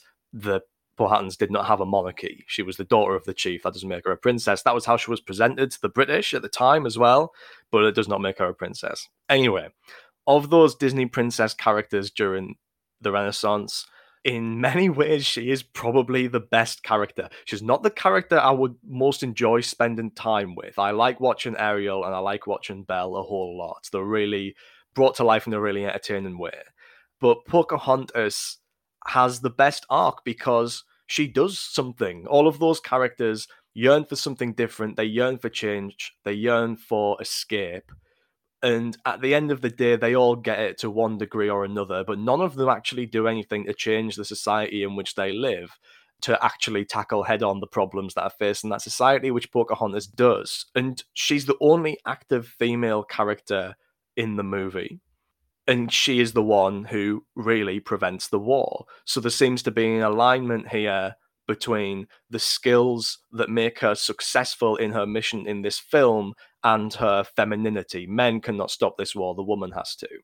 So, qualities like what you might call feminine intuition and like a unique sense of morality and diplomacy versus male selfishness and aggression, that's what wins the day here. And yes, it would be and it is essentialist to ascribe those qualities uniquely to particular genders but i think that's what the film is doing here and therefore it's more of like a genuinely kind of girl power movie. I hesitate to say feminist because there's issues all over the place in terms of how gender is represented here, but it, it feels more like she is being given something to do as a character, and that's tied to her femininity in a way which could be seen as empowering. Do you know what one of my favorite things about the Pocahontas dynamic is in this film, right? And I don't have her name and I can't find it, but Pocahontas has a mate she's friends with that other woman in the tribe. And if this is something that matters to you, it's not a perfect measure, but this film passes the Bechdel test in like the yeah. first 10 minutes because they're just chatting about like what they're up to. I really like that as much as the film goes in, as we said, an Ariel way, a Belle way, oh, she's special, she's not like the other girls in the tribe. She also like just has mates and has a life before any of the other stuff kicks off. She's not as much as she is rebelling against her dad, who's like, "You have to marry this guy," and she's like, "I don't want to marry that guy," which is again classic '90s Disney princess trope stuff. Every single one of these movies, every single one of them, but not all of the other ones have like, oh, she's got a mate, and they're just pals, and they like hang around and do stuff and obviously her mate, who again I can't find the name of her, even though she it's Nakoma. It's Nakoma, Nakoma isn't it? Okay, Nakoma. As much as Nakoma has a plot part to play later in the film, and that dynamic becomes more complicated, that's just something that felt really fresh to me in this film, in this particular era that we're talking about. Yeah, I wrote that down as well. Just has a female friendship. We do not get female friendships of any kind in these movies, in Disney movies. I'm trying to think like I guess the fairies in Sleeping Beauty come to mind. Is that it? Like just two women who are friends with each other? Oh my god! if a woman has a relationship with another woman, it's usually either a, a kind of motherly figure or a nemesis. You'll have your fairy godmother and your evil stepmother, and maybe some evil stepsisters, and that's pretty much it. So yeah, we get two girls who are friends, and it's just normal and fine. So that's that is a plus as well. Yeah. Pocahontas is a very well drawn character, a very well animated character, and also a character who's been aged up a lot from what she was originally to allow her to fit into this Oscar winning romance that they're going to have. And Katzenberg, in particular, seems to have been quite fixated on making Pocahontas hot. He apparently told Glen Keane, You have to make her the finest woman ever made. Oh, really? Really? yeah. Was this during the massive Diet Coke party or?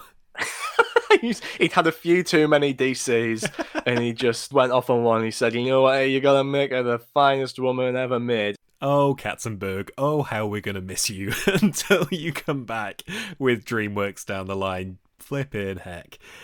Well, she is the finest woman in the world to John Smith then. Let's talk about John Smith.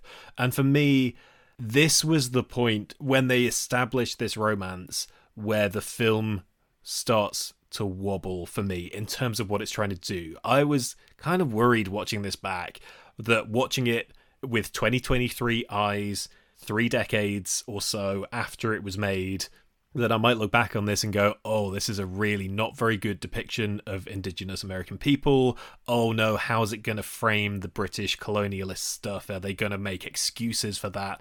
And I was impressed that in a lot of ways, it doesn't do that. It is attempting at least to give an authentic ish portrayal of the Powhatan people.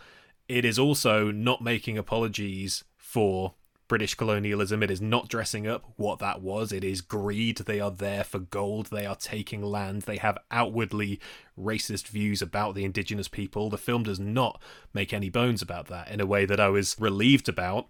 But I think where it starts to get into trouble is in this Romeo and Juliet style romance with John Smith because from the beginning they present John Smith as like, oh, he's the dashing guy, he dives into the sea to save Thomas. He is your like hero guy. On the one hand, from a purely film perspective, he does more, he has a bit more personality, he has more active heroic acts, etc., than a lot of other Disney prince esque characters that we've had in these movies, who they tend to be the blankest blanks who have ever blanked. John Smith is not that. And yet, I think that is where the film starts to become unstuck because it has to portray, and I'm glad that they do, the horrors to an extent in a U rated Disney film of British colonial forces and what that meant. It also has to set this guy up as a romantic lead. It has to present him as not being like the other guys as well, which then starts to get you into slightly icky territory. And it's a shame that this is the area of the film where it just comes unstuck because I think outside of the historical context, literally on a pure film character level, the way it sets up two people from different worlds who meet and fall in love, we follow them, and then together their love kind of stops a war breaking out, is a perfectly solid story. It's well told. You add in this specific context of British colonialism and indigenous American people, and suddenly that just starts to feel pretty icky. Yeah, because that's what's been shoehorned in here. The Vaged are open, that's part of that, but the main real deviation is there was not a romance here, and you are trying to tell a Romeo and Juliet story, one of the oldest, greatest story arcs in fiction, and you're trying to shoehorn that into, you're trying to use that as a template for this story about an actual thing that actually happened. And it's they've tried to give themselves an easy job as storytellers, basically, by doing that. Like we anyone can tell a Romeo and Juliet story. That's easy. Grappling with the realities of what actually happened and depicting the British settlers with any kind of nuance rather than just there are goodies and there are baddies. That's hard. That's difficult. That's tricky. They have gone the easy route. And yeah, John Smith is like their vehicle for doing that. They're like, he's noble, he's in it for adventure, it, but he yeah. is complicit in this whole system as well. He's voiced by the quintessential Hollywood hero, one Melanie Gibson, who, you know, like, pass. Yeah, like, we'll just move on past that. But I, I think yeah, like the fact that they have got like the lethal weapon guy for this movie, it says something about who this guy's supposed to be. I wrote down a lot of points about him having an American accent, and then I, I was like watching bits back. I was like, "Does he? Ha- what is his accent? It's like Australia English American, and it's not really anything. But I think it does separate him from the other characters who either have very obvious different working class British accents or very posh uh, receive pronunciation British accents. And John Smith's different, right? He uh, like rougher, he's more rough and ready and, and action hero than someone like Ratcliffe, but it also has this greater affinity, almost as inbuilt affinity for like the American land, which is kind of encoded into the Americanness of that accent, if indeed there is Americanness to that accent. I'm not sure. And then we have the mechanism whereby those characters are introduced, which I think is the dumbest thing in the movie in a movie full of dumb things, listen with your heart, and you can just you can just understand. It's fine. You don't need to speak the same language. Okay, let's rewind just a couple of minutes from that moment because before then, the moment where these characters are meeting for the first time, John Smith is gonna shoot Pocahontas. He has a gun and he is going to shoot her. Oh, okay. Yeah, there's that too. The reason he doesn't shoot her is not just because she's a human being, she's another person. He's looking at her like, wow, she's hot. He's got Katzenberg eyes for Pocahontas, and it's like, oh, she's too beautiful for me to shoot her. The finest woman ever made. She's the finest woman ever made. If that was a male character, if that was in another circumstance, I feel like that character would have shot the indigenous person if it wasn't Pocahontas. It's like he stopped in his tracks by how beautiful she is and this guy is still our like romantic hero and we yeah. have to root for him we have to accept the other thing in terms of the setup of Pocahontas with all the swirling leaves that her destiny is calling her towards something the thing that it's calling her towards is this guy who was gonna shoot her what is happening? Well, I don't know about that. I think the thing that it's calling her towards, because she doesn't go with him at the end, right? Right. So I think the idea is, and it is vague, even compared to the other Disney princesses. I think the I Want song is just there to kind of have an I Want song, just around the river bend, but just not singing about anything in particular. I think her destiny is meant to be like diplomacy and this role that she takes on as a mediator between these two cultures. But John Smith is how we get there. And yeah, minutes after he almost shoots her, she's listening with her heart, baby. she's listening with her heart. He's listening with his heart. And they just understand each other perfectly and it's dumb. I don't like how much magic there is in this movie in general. We've got that, we've got Grandmother Willow, there's like a shaman character who can conjure illusions or whatever. And then there's the bit during Savages where she's running to save John Smith, and it's like the spirit of the eagle lets her fly and stuff. I think that all cheapens the story that they're trying to tell, and it's like it's there because it's a fun magical fantasy Disney movie will have to have some element of magic in there, but it's a true story and it's supposed to be believable and associating the indigenous characters with magic is just another way of othering them of making them different I mean, we talked about this a bit with camilla. So i wish there was just no magic here whatsoever but this is the worst way in which it is utilized. Just ignore it! All other like kids movies just ignore it and have them talking to each other right? I would buy into that i think it is my favorite version of them doing this that I've seen this year after Avatar: The Way of Water, yeah, where at the start of that, that perfect. Jake Sully is like, "Oh, it took me a while to like really get to know the Na'vi language as well as English." But pretty soon we were just chatting like old family, and then quickly they just brush aside. They're like, "We're all just talking English, but we're actually speaking Na'vi. Get on with it." it's like such a wave aside. This is the same thing. Like I don't know, listen with your heart, whatever. They can all understand each other. They have to be able to talk to each other in order for this plot to progress. Yeah, I mean, okay, so either just ignore it or have two characters that can't speak to each other, and that's interesting, and make that the movie. Yeah, uh, and and that's another thing that they've got to overcome in order to be together and end this war. Whatever. Well, I think it is, as I said, the John Smith side of things that adds some not great elements to this story or to the way that it is specifically trying to talk to actual history and very often mistold history at that. The other thing is, as I was saying, John Smith is kind of set up as like, well, he's not as bad as the other colonialists, which is not great in its own way.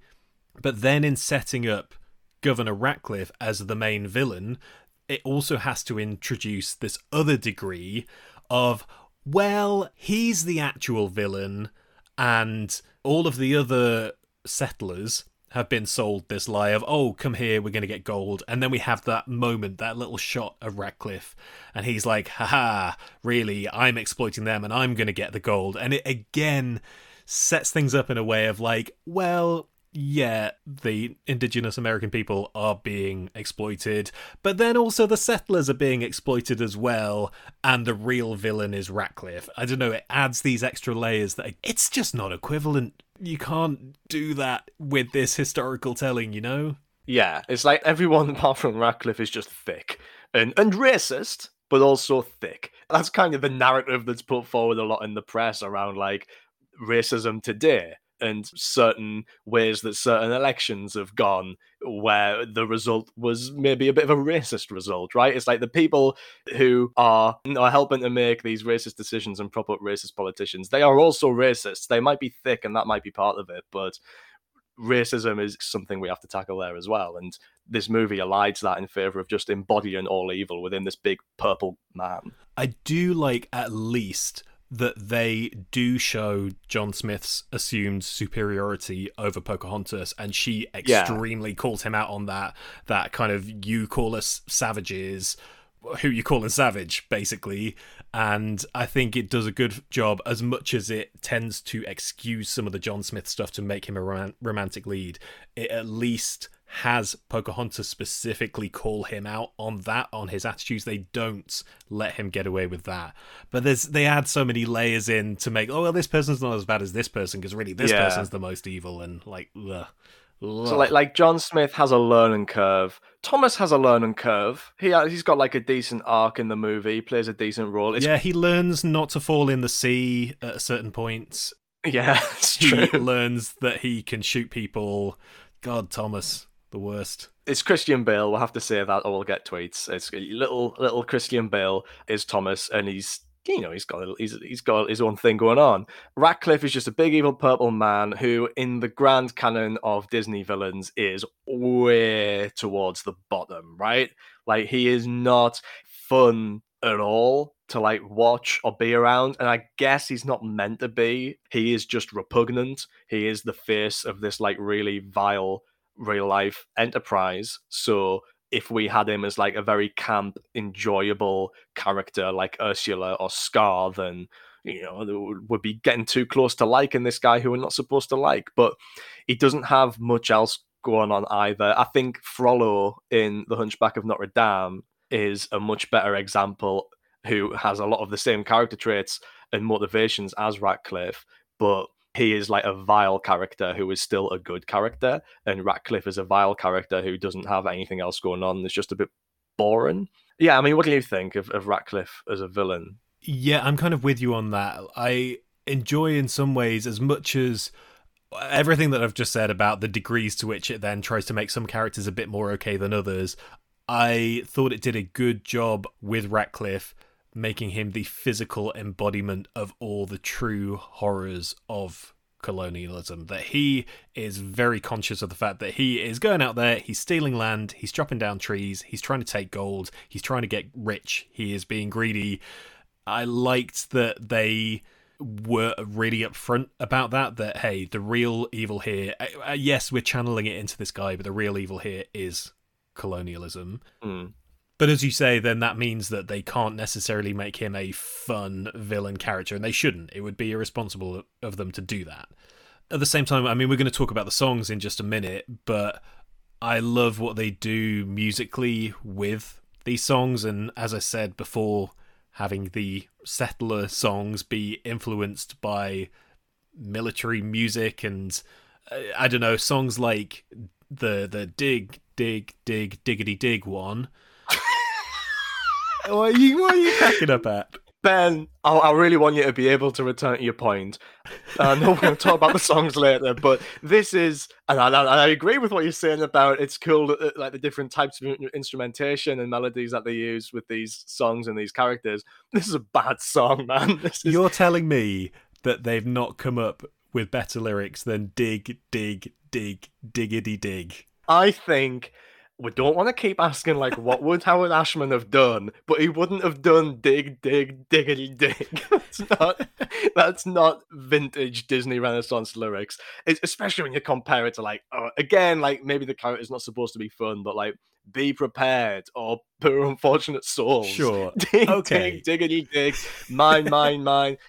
Hey nonny nonny, hey nonny nonny. okay, didn't love nah. the hey nonny nonny. Was not about the hey nonny nonny. Get shot of it. It is not good. It's like a song with an identity crisis too. Like, is it the villain song? Is it the fun song? Because there isn't really a fun song in the movie. Maybe this is the most fun song in the movie, but it's I, did, I wasn't having fun because it's pants.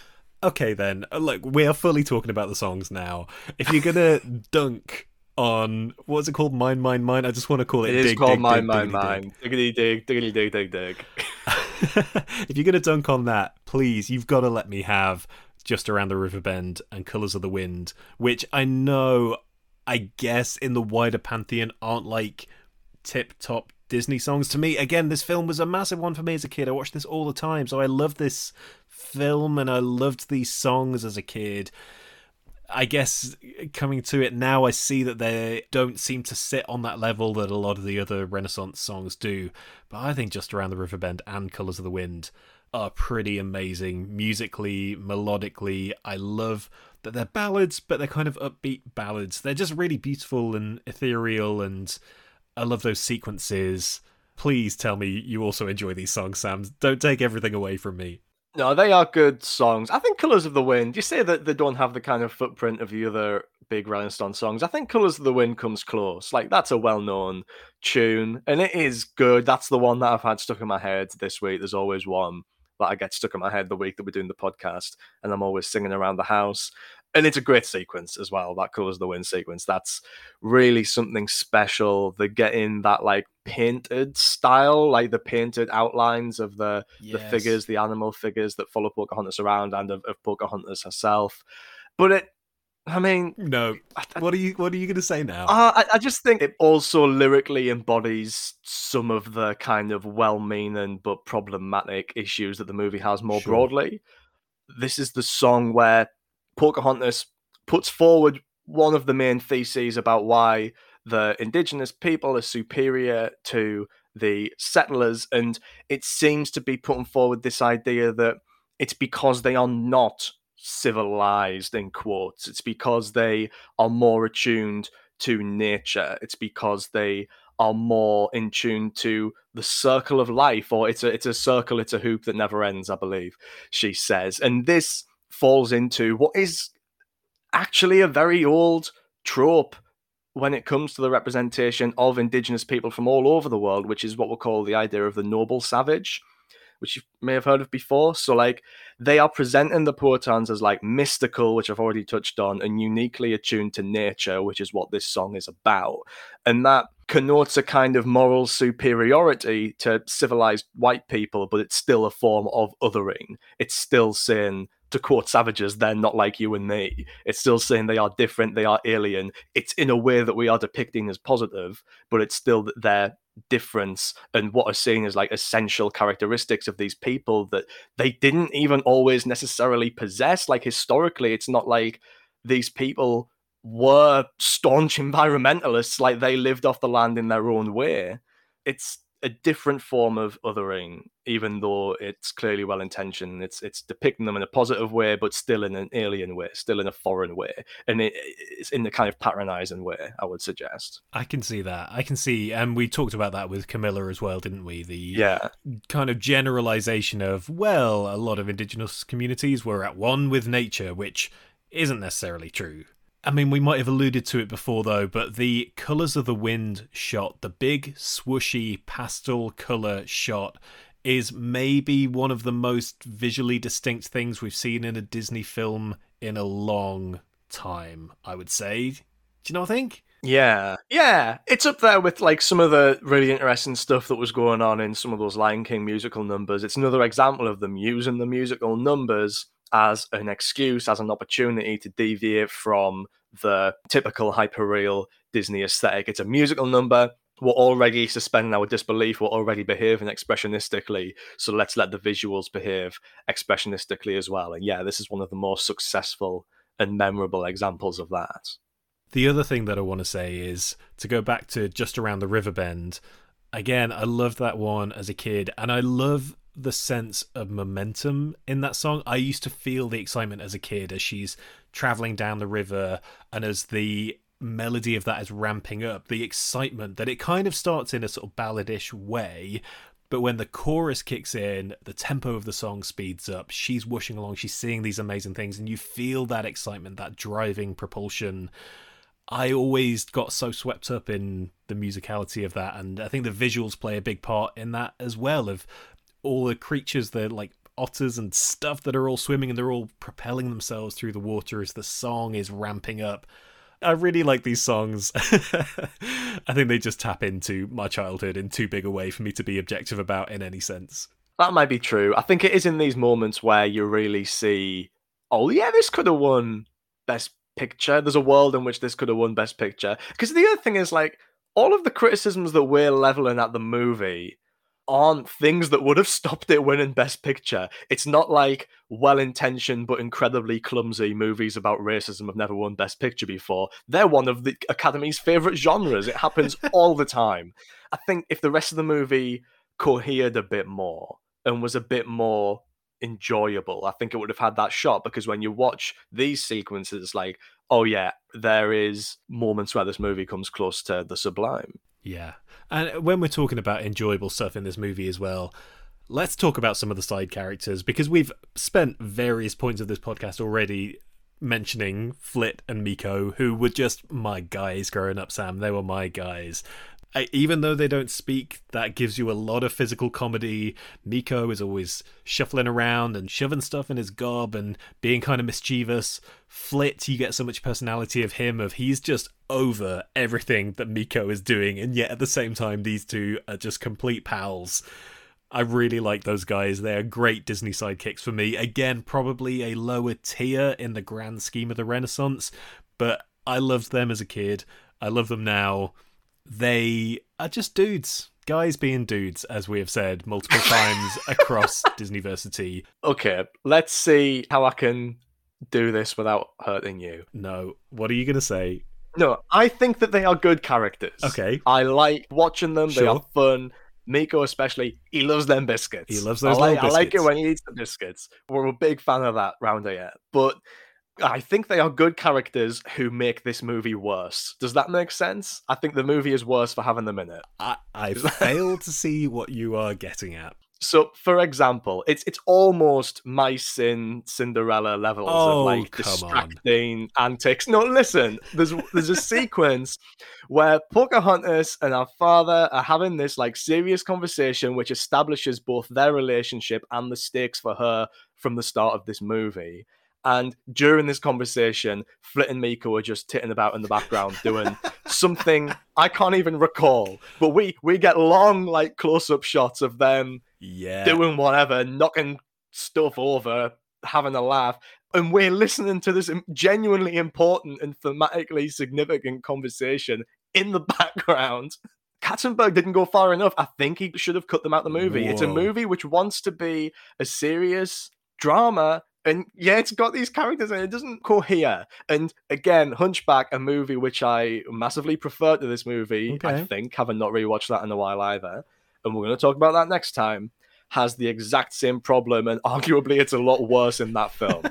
Here, it annoys me more because I think it just genuinely impedes on specific moments which should be more resonant than they are, but we're distracted from them because of all the raccoon business. Yeah, I mean, raccoon business is the only business that I want to be involved in, uh, in a general life sense. But no, I think this is a symptom of we've discussed with some of the other films recently. It's like, oh, when things get a bit too serious, let's cut to the side characters. Like Mufasa yeah. has just died.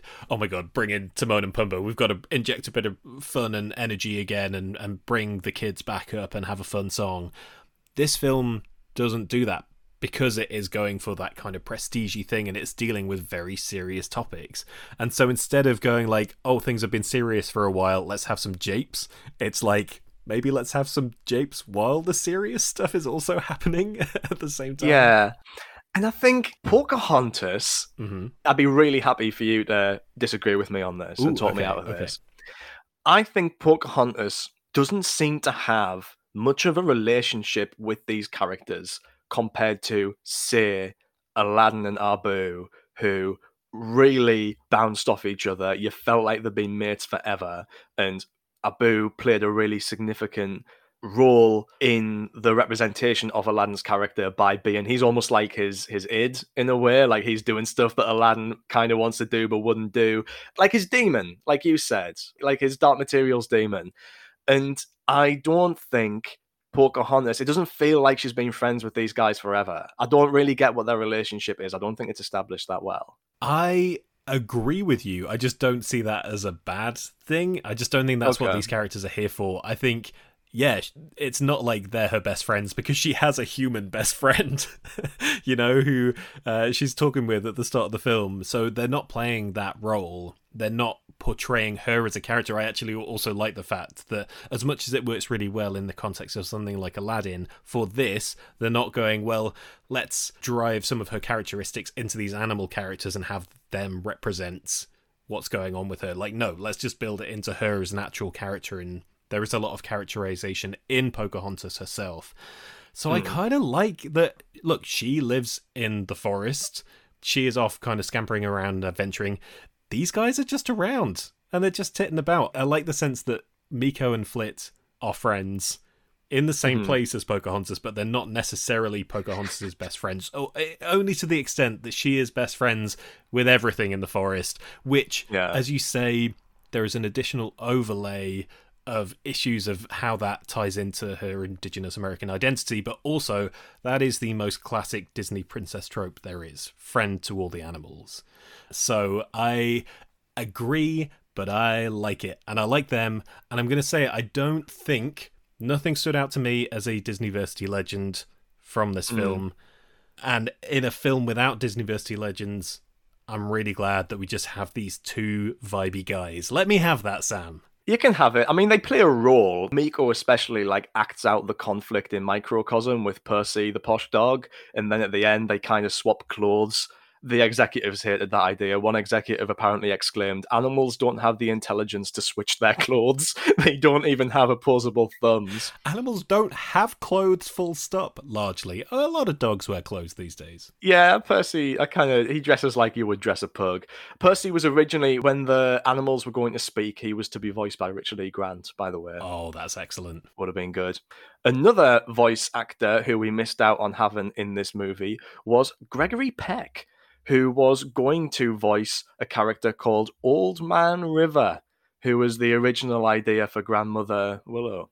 Okay, so what? It was going to be a talking river instead of a talking tree. Yeah, or possibly in addition to, but yeah, Old Man, Old Man River. I mean, that's a phrase I've heard before. I think, right? That's a thing people. Old Man River. That's a thing people say. He probably would have sounded like that. Uh, To be fair, that's largely what Grandmother Willow also sounds like. Generic old Yeah. voice. Again a bit of magic that I don't think necessarily needs to be there. I think we could have scratched that completely, but some great visuals like her kind of grove is incredibly attractive.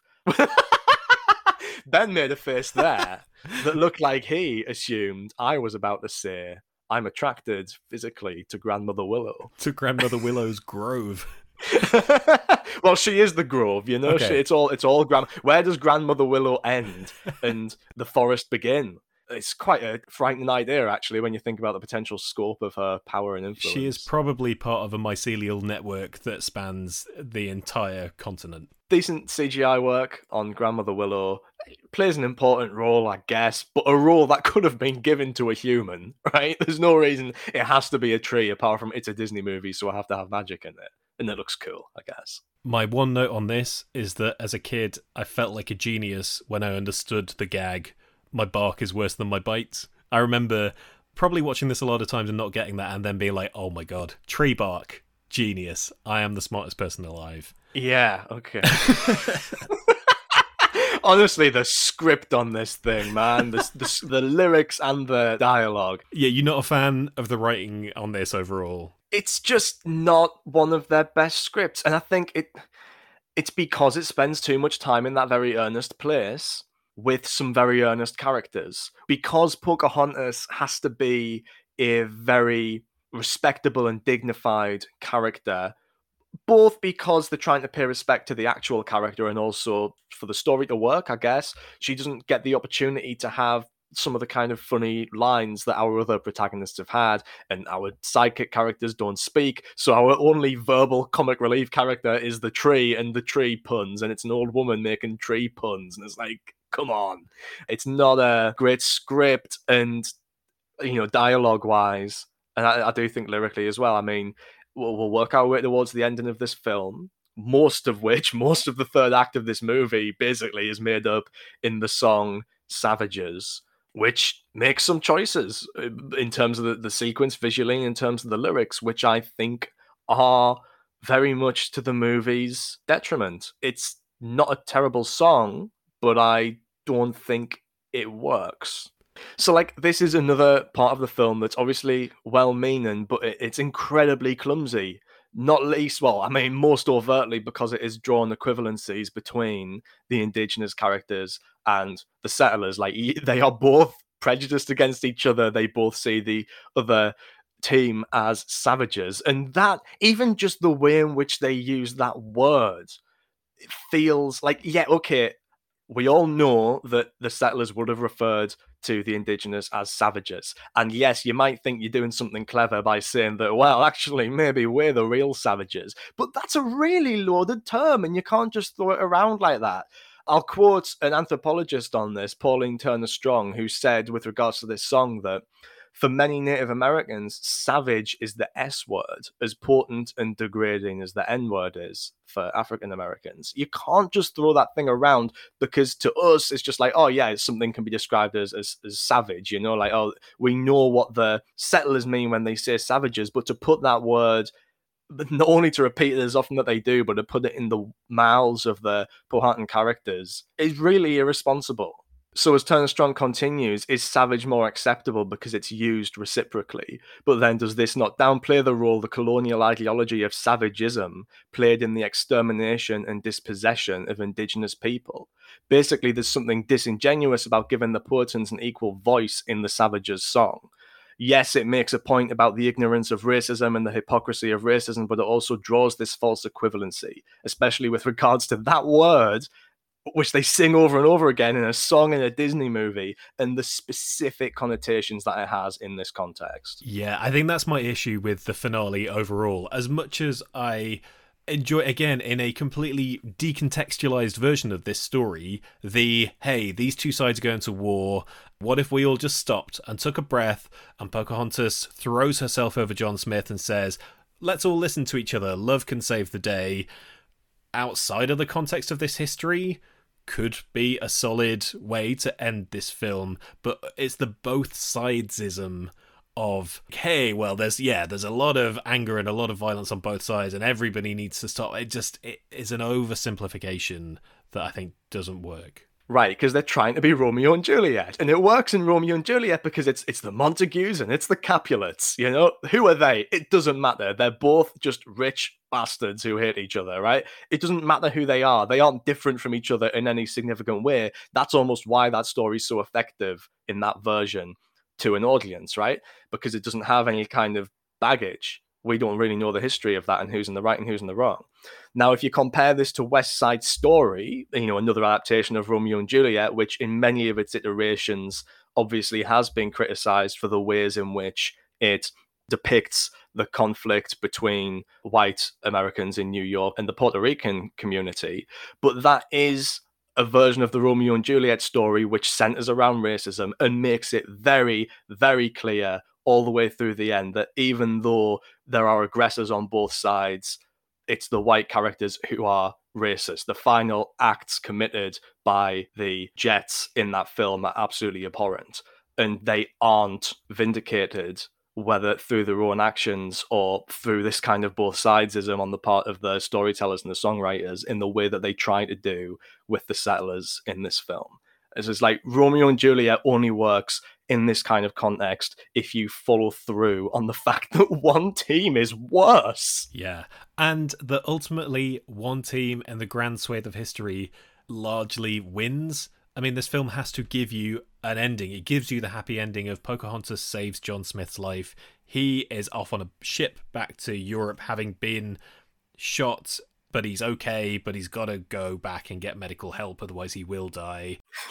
Which is come on, he's been shot, and the what we need to do with this guy who's just been shot is put him on a wooden boat to England for like a month plus, right? That's what we needed. That's why he needs to go back to England to recover from a gunshot wound. He'd be dead before he gets there. As we've seen, that is a very bumpy journey. That is not an easy trip across the sea.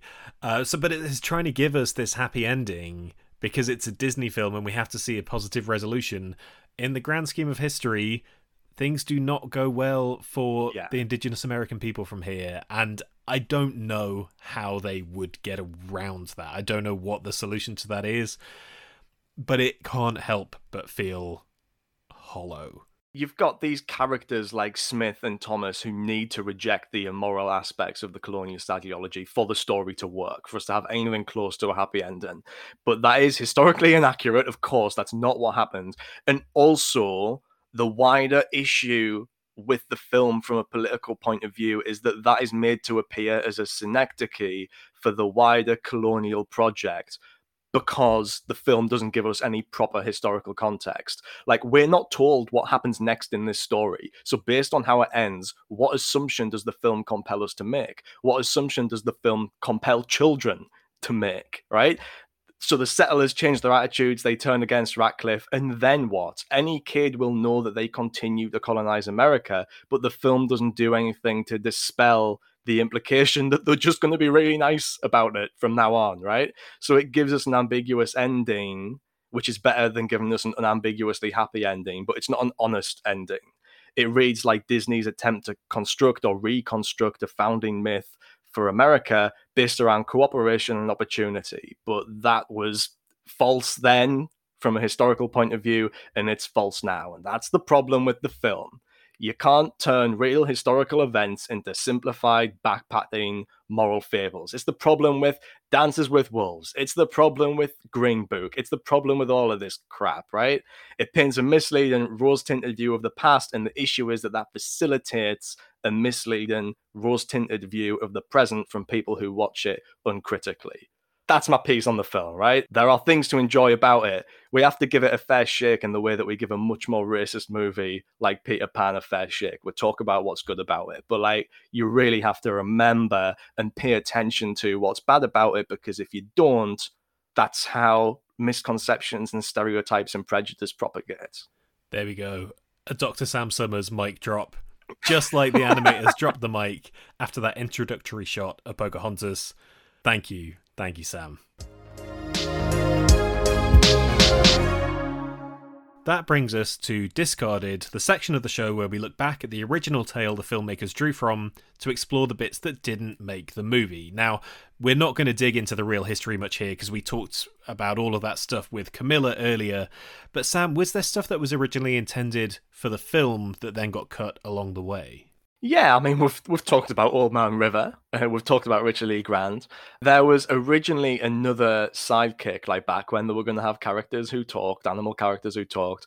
There was going to be a talking turkey named Red Feather. Oh, yes. I like it already.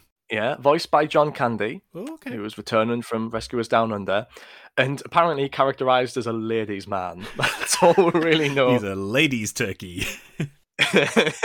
so uh, obviously John Candy died while this movie was in production. Just generally, they made the decision to keep the sidekicks mute, so Red Feather was retired. Red Feather lives on.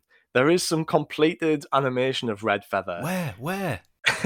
if you go to one of the many Disney Studios parks around the world, you will see a quite janky old attraction called the Magic of Disney Animation, which is a little bit of a sort of exhibition come video that you watch to teach you all about the history of Disney animation circa whenever they made that thing somewhere in the late 90s or early 2000s. And uh, Mushu is telling us the story of this from Mulan. So, to kind of illustrate the point that a lot of these movies can change during production, they tell us the story of the animal characters being made mute and about Red Feather getting deleted from the film. And Red Feather turns up, he's wandering around in the background just to illustrate the fact that he once existed. And he gets turned into a roast turkey to illustrate the fact that he was excised from the film Oh. and eaten off screen by Meeko. to be fair, love that for Meeko. Really happy for Meeko. Yeah, he deserves a good dinner. He's been subsiding on biscuits for too long. there was a song that got cut as well. Uh, there was a few songs that got cut, but the main one, "If I Never Knew You," which was ninety percent animated before being deleted for being boring to child audiences, which is the same trick they tried to pull with Part of Your World. The difference is this one is legitimately incredibly boring.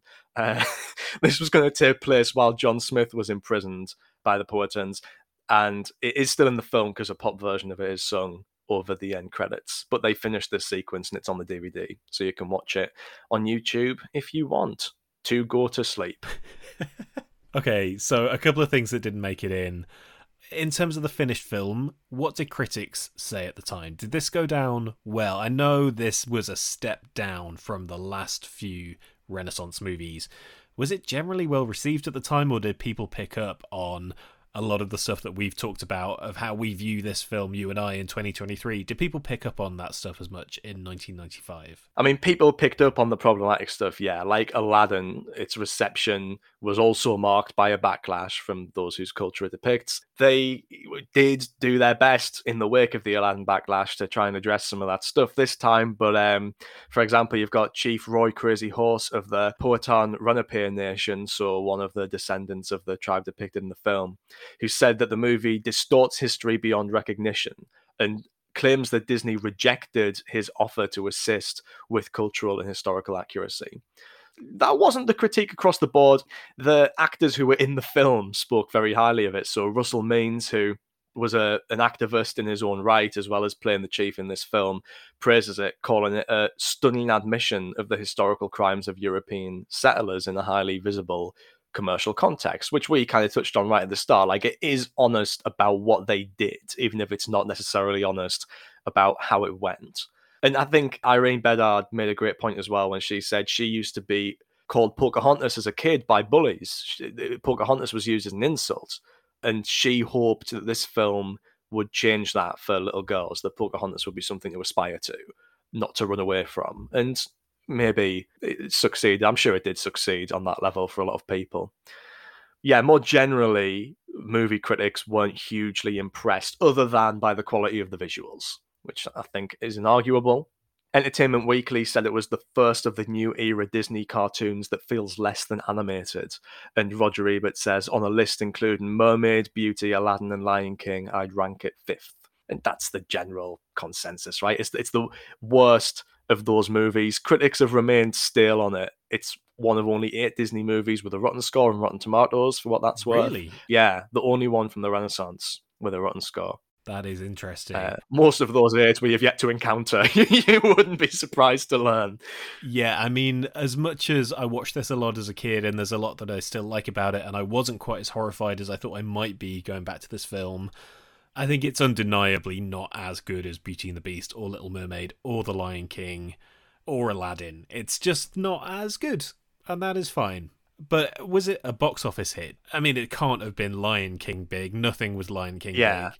But did this at least make a decent amount of money? I mean, it had a lot to live up to, and Disney tried their best to make it live up to it. They did one of the wildest publicity stunts they've ever done. They booked out basically the entirety of Central Park to host what is by miles the biggest movie premiere in history, with 100,000 people in attendance watching Pocahontas across four giant screens and it was preceded by an extravagant performance of songs from previous films starring many of the actors and musicians who worked on those earlier Renaissance movies, and a two hour live TV special. Uh, no. The two hours before they started watching the movie, they had newscasters talking about Disney and showing little documentaries about Disney and showing the performances and talking to people on the ground in Central Park. It's so hard to imagine anything like that happening today. Imagine. It's like a Disney festival all across Central Park for this film that yeah. has generally gone down in history as like, yeah, it's not great. exactly. But they they were trying to make it feel like it was the next big thing. They were trying to make it feel like it was going to be bigger than The Lion King to encourage people to go and see this surefire phenomenon. And it did underperform. It made 141 million domestic and 346 million worldwide. By comparison, remember Lion King made 760 million on its first run. So it's it's nowhere close. It's nowhere close, but considering Lion King is Lion King, for the mid 90s, that's still a pretty whacking amount of money. It is. I mean, it made less than Aladdin and more than Beauty and the Beast. So it's kind of mid tier for the Renaissance movies so far, but it is like the start of a downward trajectory in general in terms of the box office for these things. And it never did win that Oscar for Best Picture or get nominated. It won Best Song for Colors of the Wind, and I do just quickly want to mention this because I think it's fascinating. It won Best Musical or Comedy Score, an award which no longer exists and which only existed then because of the four wins for Disney musicals over the last six years in the Best Original Score category. They changed the Oscars because they were sick of Disney winning Best Original Score. They added Best Musical or Comedy Score so that all the Disney musicals would have to be nominated for it, even though none of them ended up getting nominated for it after Pocahontas, and, and this only lasted for four years. You can't beat Alan Menken. Whatever shape shifting you do, Alan Menken will be there and he will win awards. That is a promise. Yeah. Okay, then, very quickly, what is your rating of this, Sam? I, I get the sense you don't love this one. I don't. I liked it more than I remembered liking it in the past. I'm more likely to revisit sequences of it after this, I think. I mean, it looks really, really good. It just doesn't feel like much happens. Like, even in terms of the structure of the plot, it's not much of an adventure. No one really goes anywhere or does anything. It's just a little bit of back and forth, arguing the same points.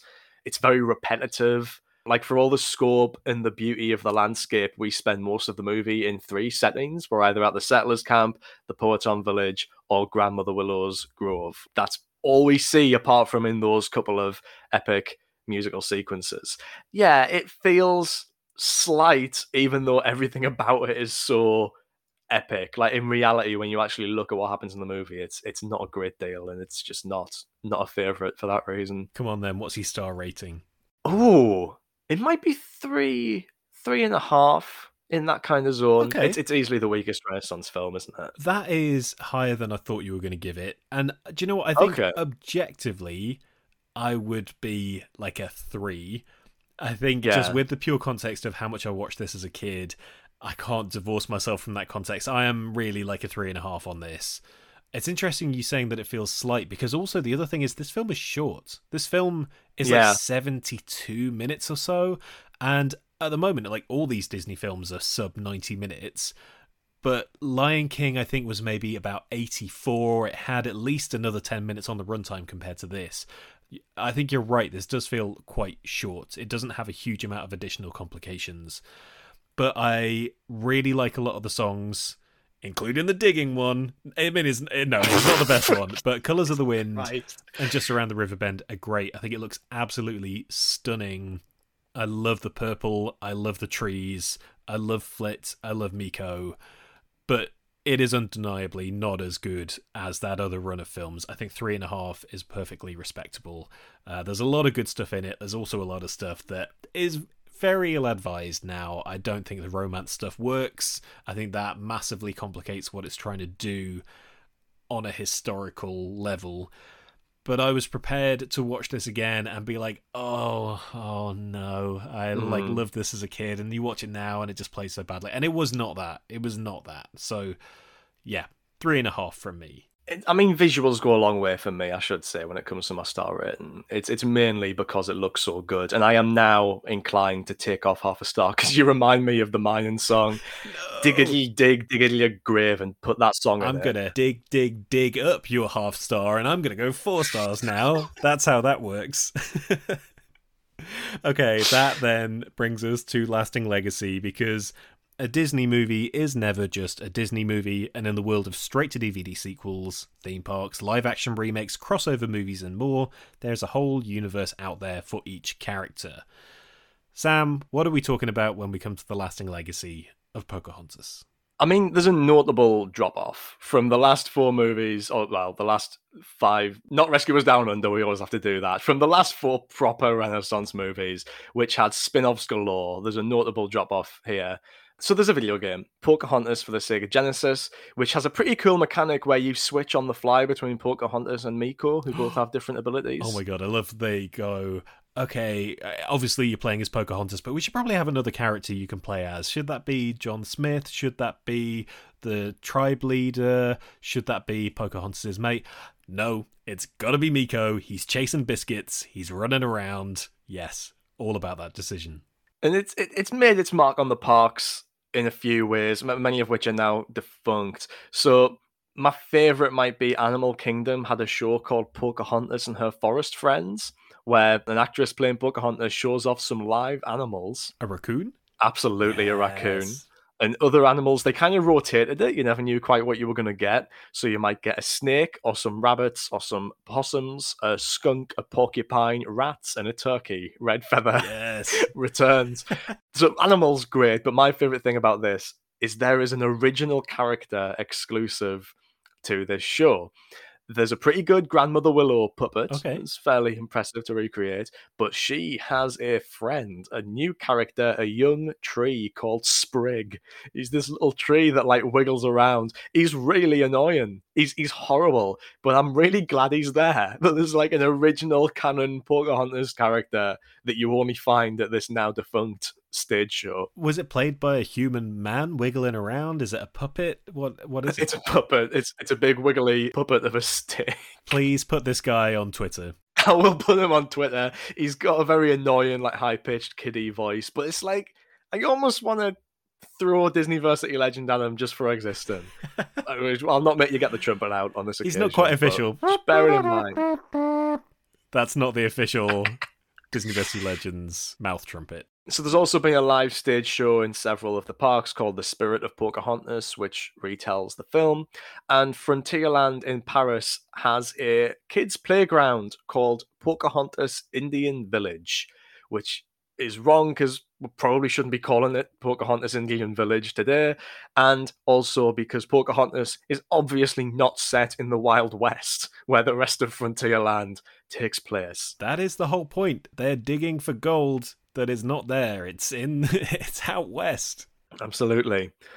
But obviously, the biggest thing is Pocahontas II Journey to a New World of problematic depictions and historical misrepresentations. Okay, so I haven't seen the straight to DVD sequel or straight to video sequel. Does this do the John Rolfe part of the story then? Does this tell effectively the rest of the Pocahontas story? It does. And in a way, that kind of makes it a more enjoyable movie than most of the other sequels, which are usually retreads with the kids of the characters or they're like midquels that don't really move the story forward.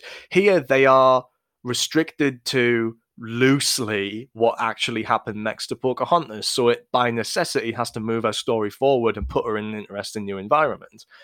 But also it's Disney adapting the story of Pocahontas being taken to London by John Rolfe. So it's dodgy as hell. I'll try and get through it fairly quickly with a little synopsis. It opens with Ratcliffe. He's back. He's back in the good graces of the king. He's managed to convince the king that John Smith was the traitor, who has now recovered from his gunshot wound, only to be thrown into the River Thames by Ratcliffe in revenge to get him off the scene. Also, it needs to get him off the scene because Pocahontas needs to think he's dead so she can get with her real life husband, John Rolfe, right? Because they spend so much time and effort in that first movie making this the greatest love story ever told that they need to do a lot of work to move her onto a new guy, and it's not successful, even if that guy is voiced by Billy Zane. it's your good friend Billy Zane voicing John Rolfe. good friend Billy Zane.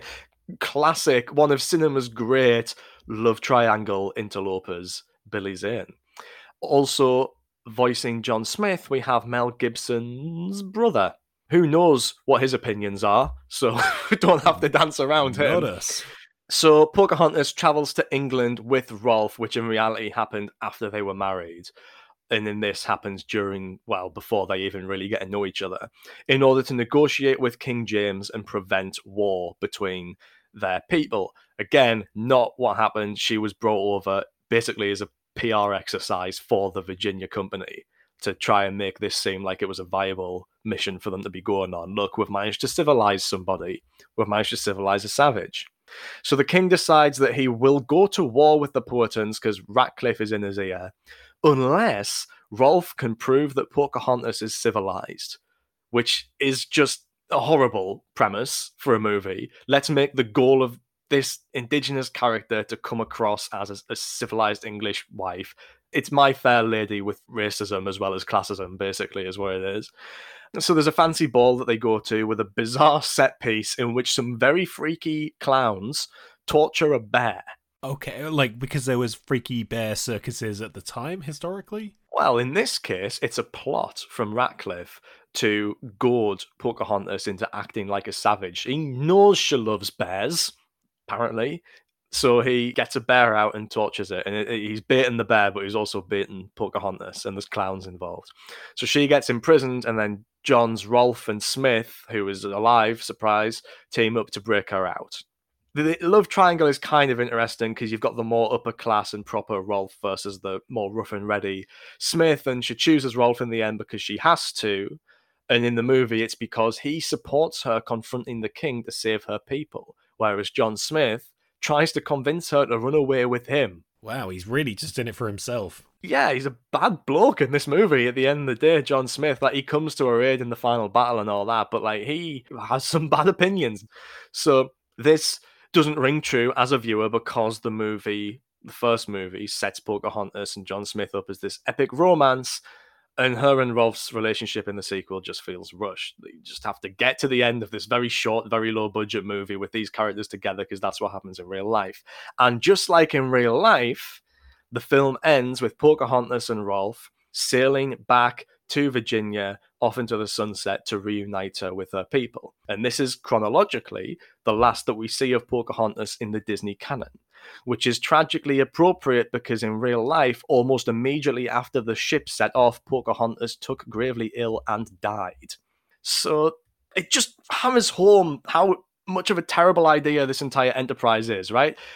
In real life, she didn't sail off into the sunset with her beloved husband to be reunited with her people. She died aged 21 and was buried in England, an ocean away from her home, an ocean away from everyone she loved. They again give us this ambiguous ending in order to suggest that something else happened. But no, she was a victim of this process that ensnared her. She was taken to England to promote the Virginia Company. She died of a disease she contracted in England, miles away from her life. You know, like, well done, everybody. That's how her life ended, and that's how the movie ended. It's it's just still right up until the end trying to whitewash this story in a way that is more offensive than the original in its own way. So, not one of my favorite Disney straight to video sequels, I will say. No, that is probably the most in depth breakdown of a Disney straight to video sequel. That, as you say, there is history for it to follow, but the path that they set out from this original Pocahontas movie, that is just spiraling further and further outwards as they get into straight to video territory. There's no coming back from that. There is no coming back from that. And that is it for this week's class. Join us again for our next seminar as we head off to Paris for a dark chapter in the Renaissance era, getting to know Quasimodo and co. in The Hunchback of Notre Dame, a film that I have never seen. Oh, you mentioned someone before called like Folly, Rollo, Frollo, Frollo, a mix of both. I'd already thought I don't think I've seen Hunchback of Notre Dame, but you said Frollo, and my mind was like, nope. I don't think I've seen this one at all. Very intrigued to get into it. We have a very exciting guest for that one as well. I can't wait for you to meet Frollo. I already I feel like Frollo might be a TDLF. From the name alone is my guess. But that is for next time. In the meantime, if you've enjoyed this episode, please do subscribe wherever you get your podcasts. You can find us on all the usual platforms. You can find us on Twitter and Instagram, where we'll be sharing Sam's pick of the best moments from the film and images and context, tons of stuff. Please do go and follow us on social media. And if you fancy dropping us a little review, Sam will deliver you a bespoke piece of artwork by way of a thank you. And I can assure you, he paints with all the colours of the wind. Oh, nice. I was not sure where you were going with that. my bark is worse than my bite. I was really in my like grandmother Willow quality of writing when I wrote the script, Sam. But for now, it is goodbye from Sam. Goodbye. It's goodbye from me. Plus, thanks again to Camilla Townsend for her time. Really enjoyed her contributions on this pod. Thanks for listening, everybody. Catch you next class.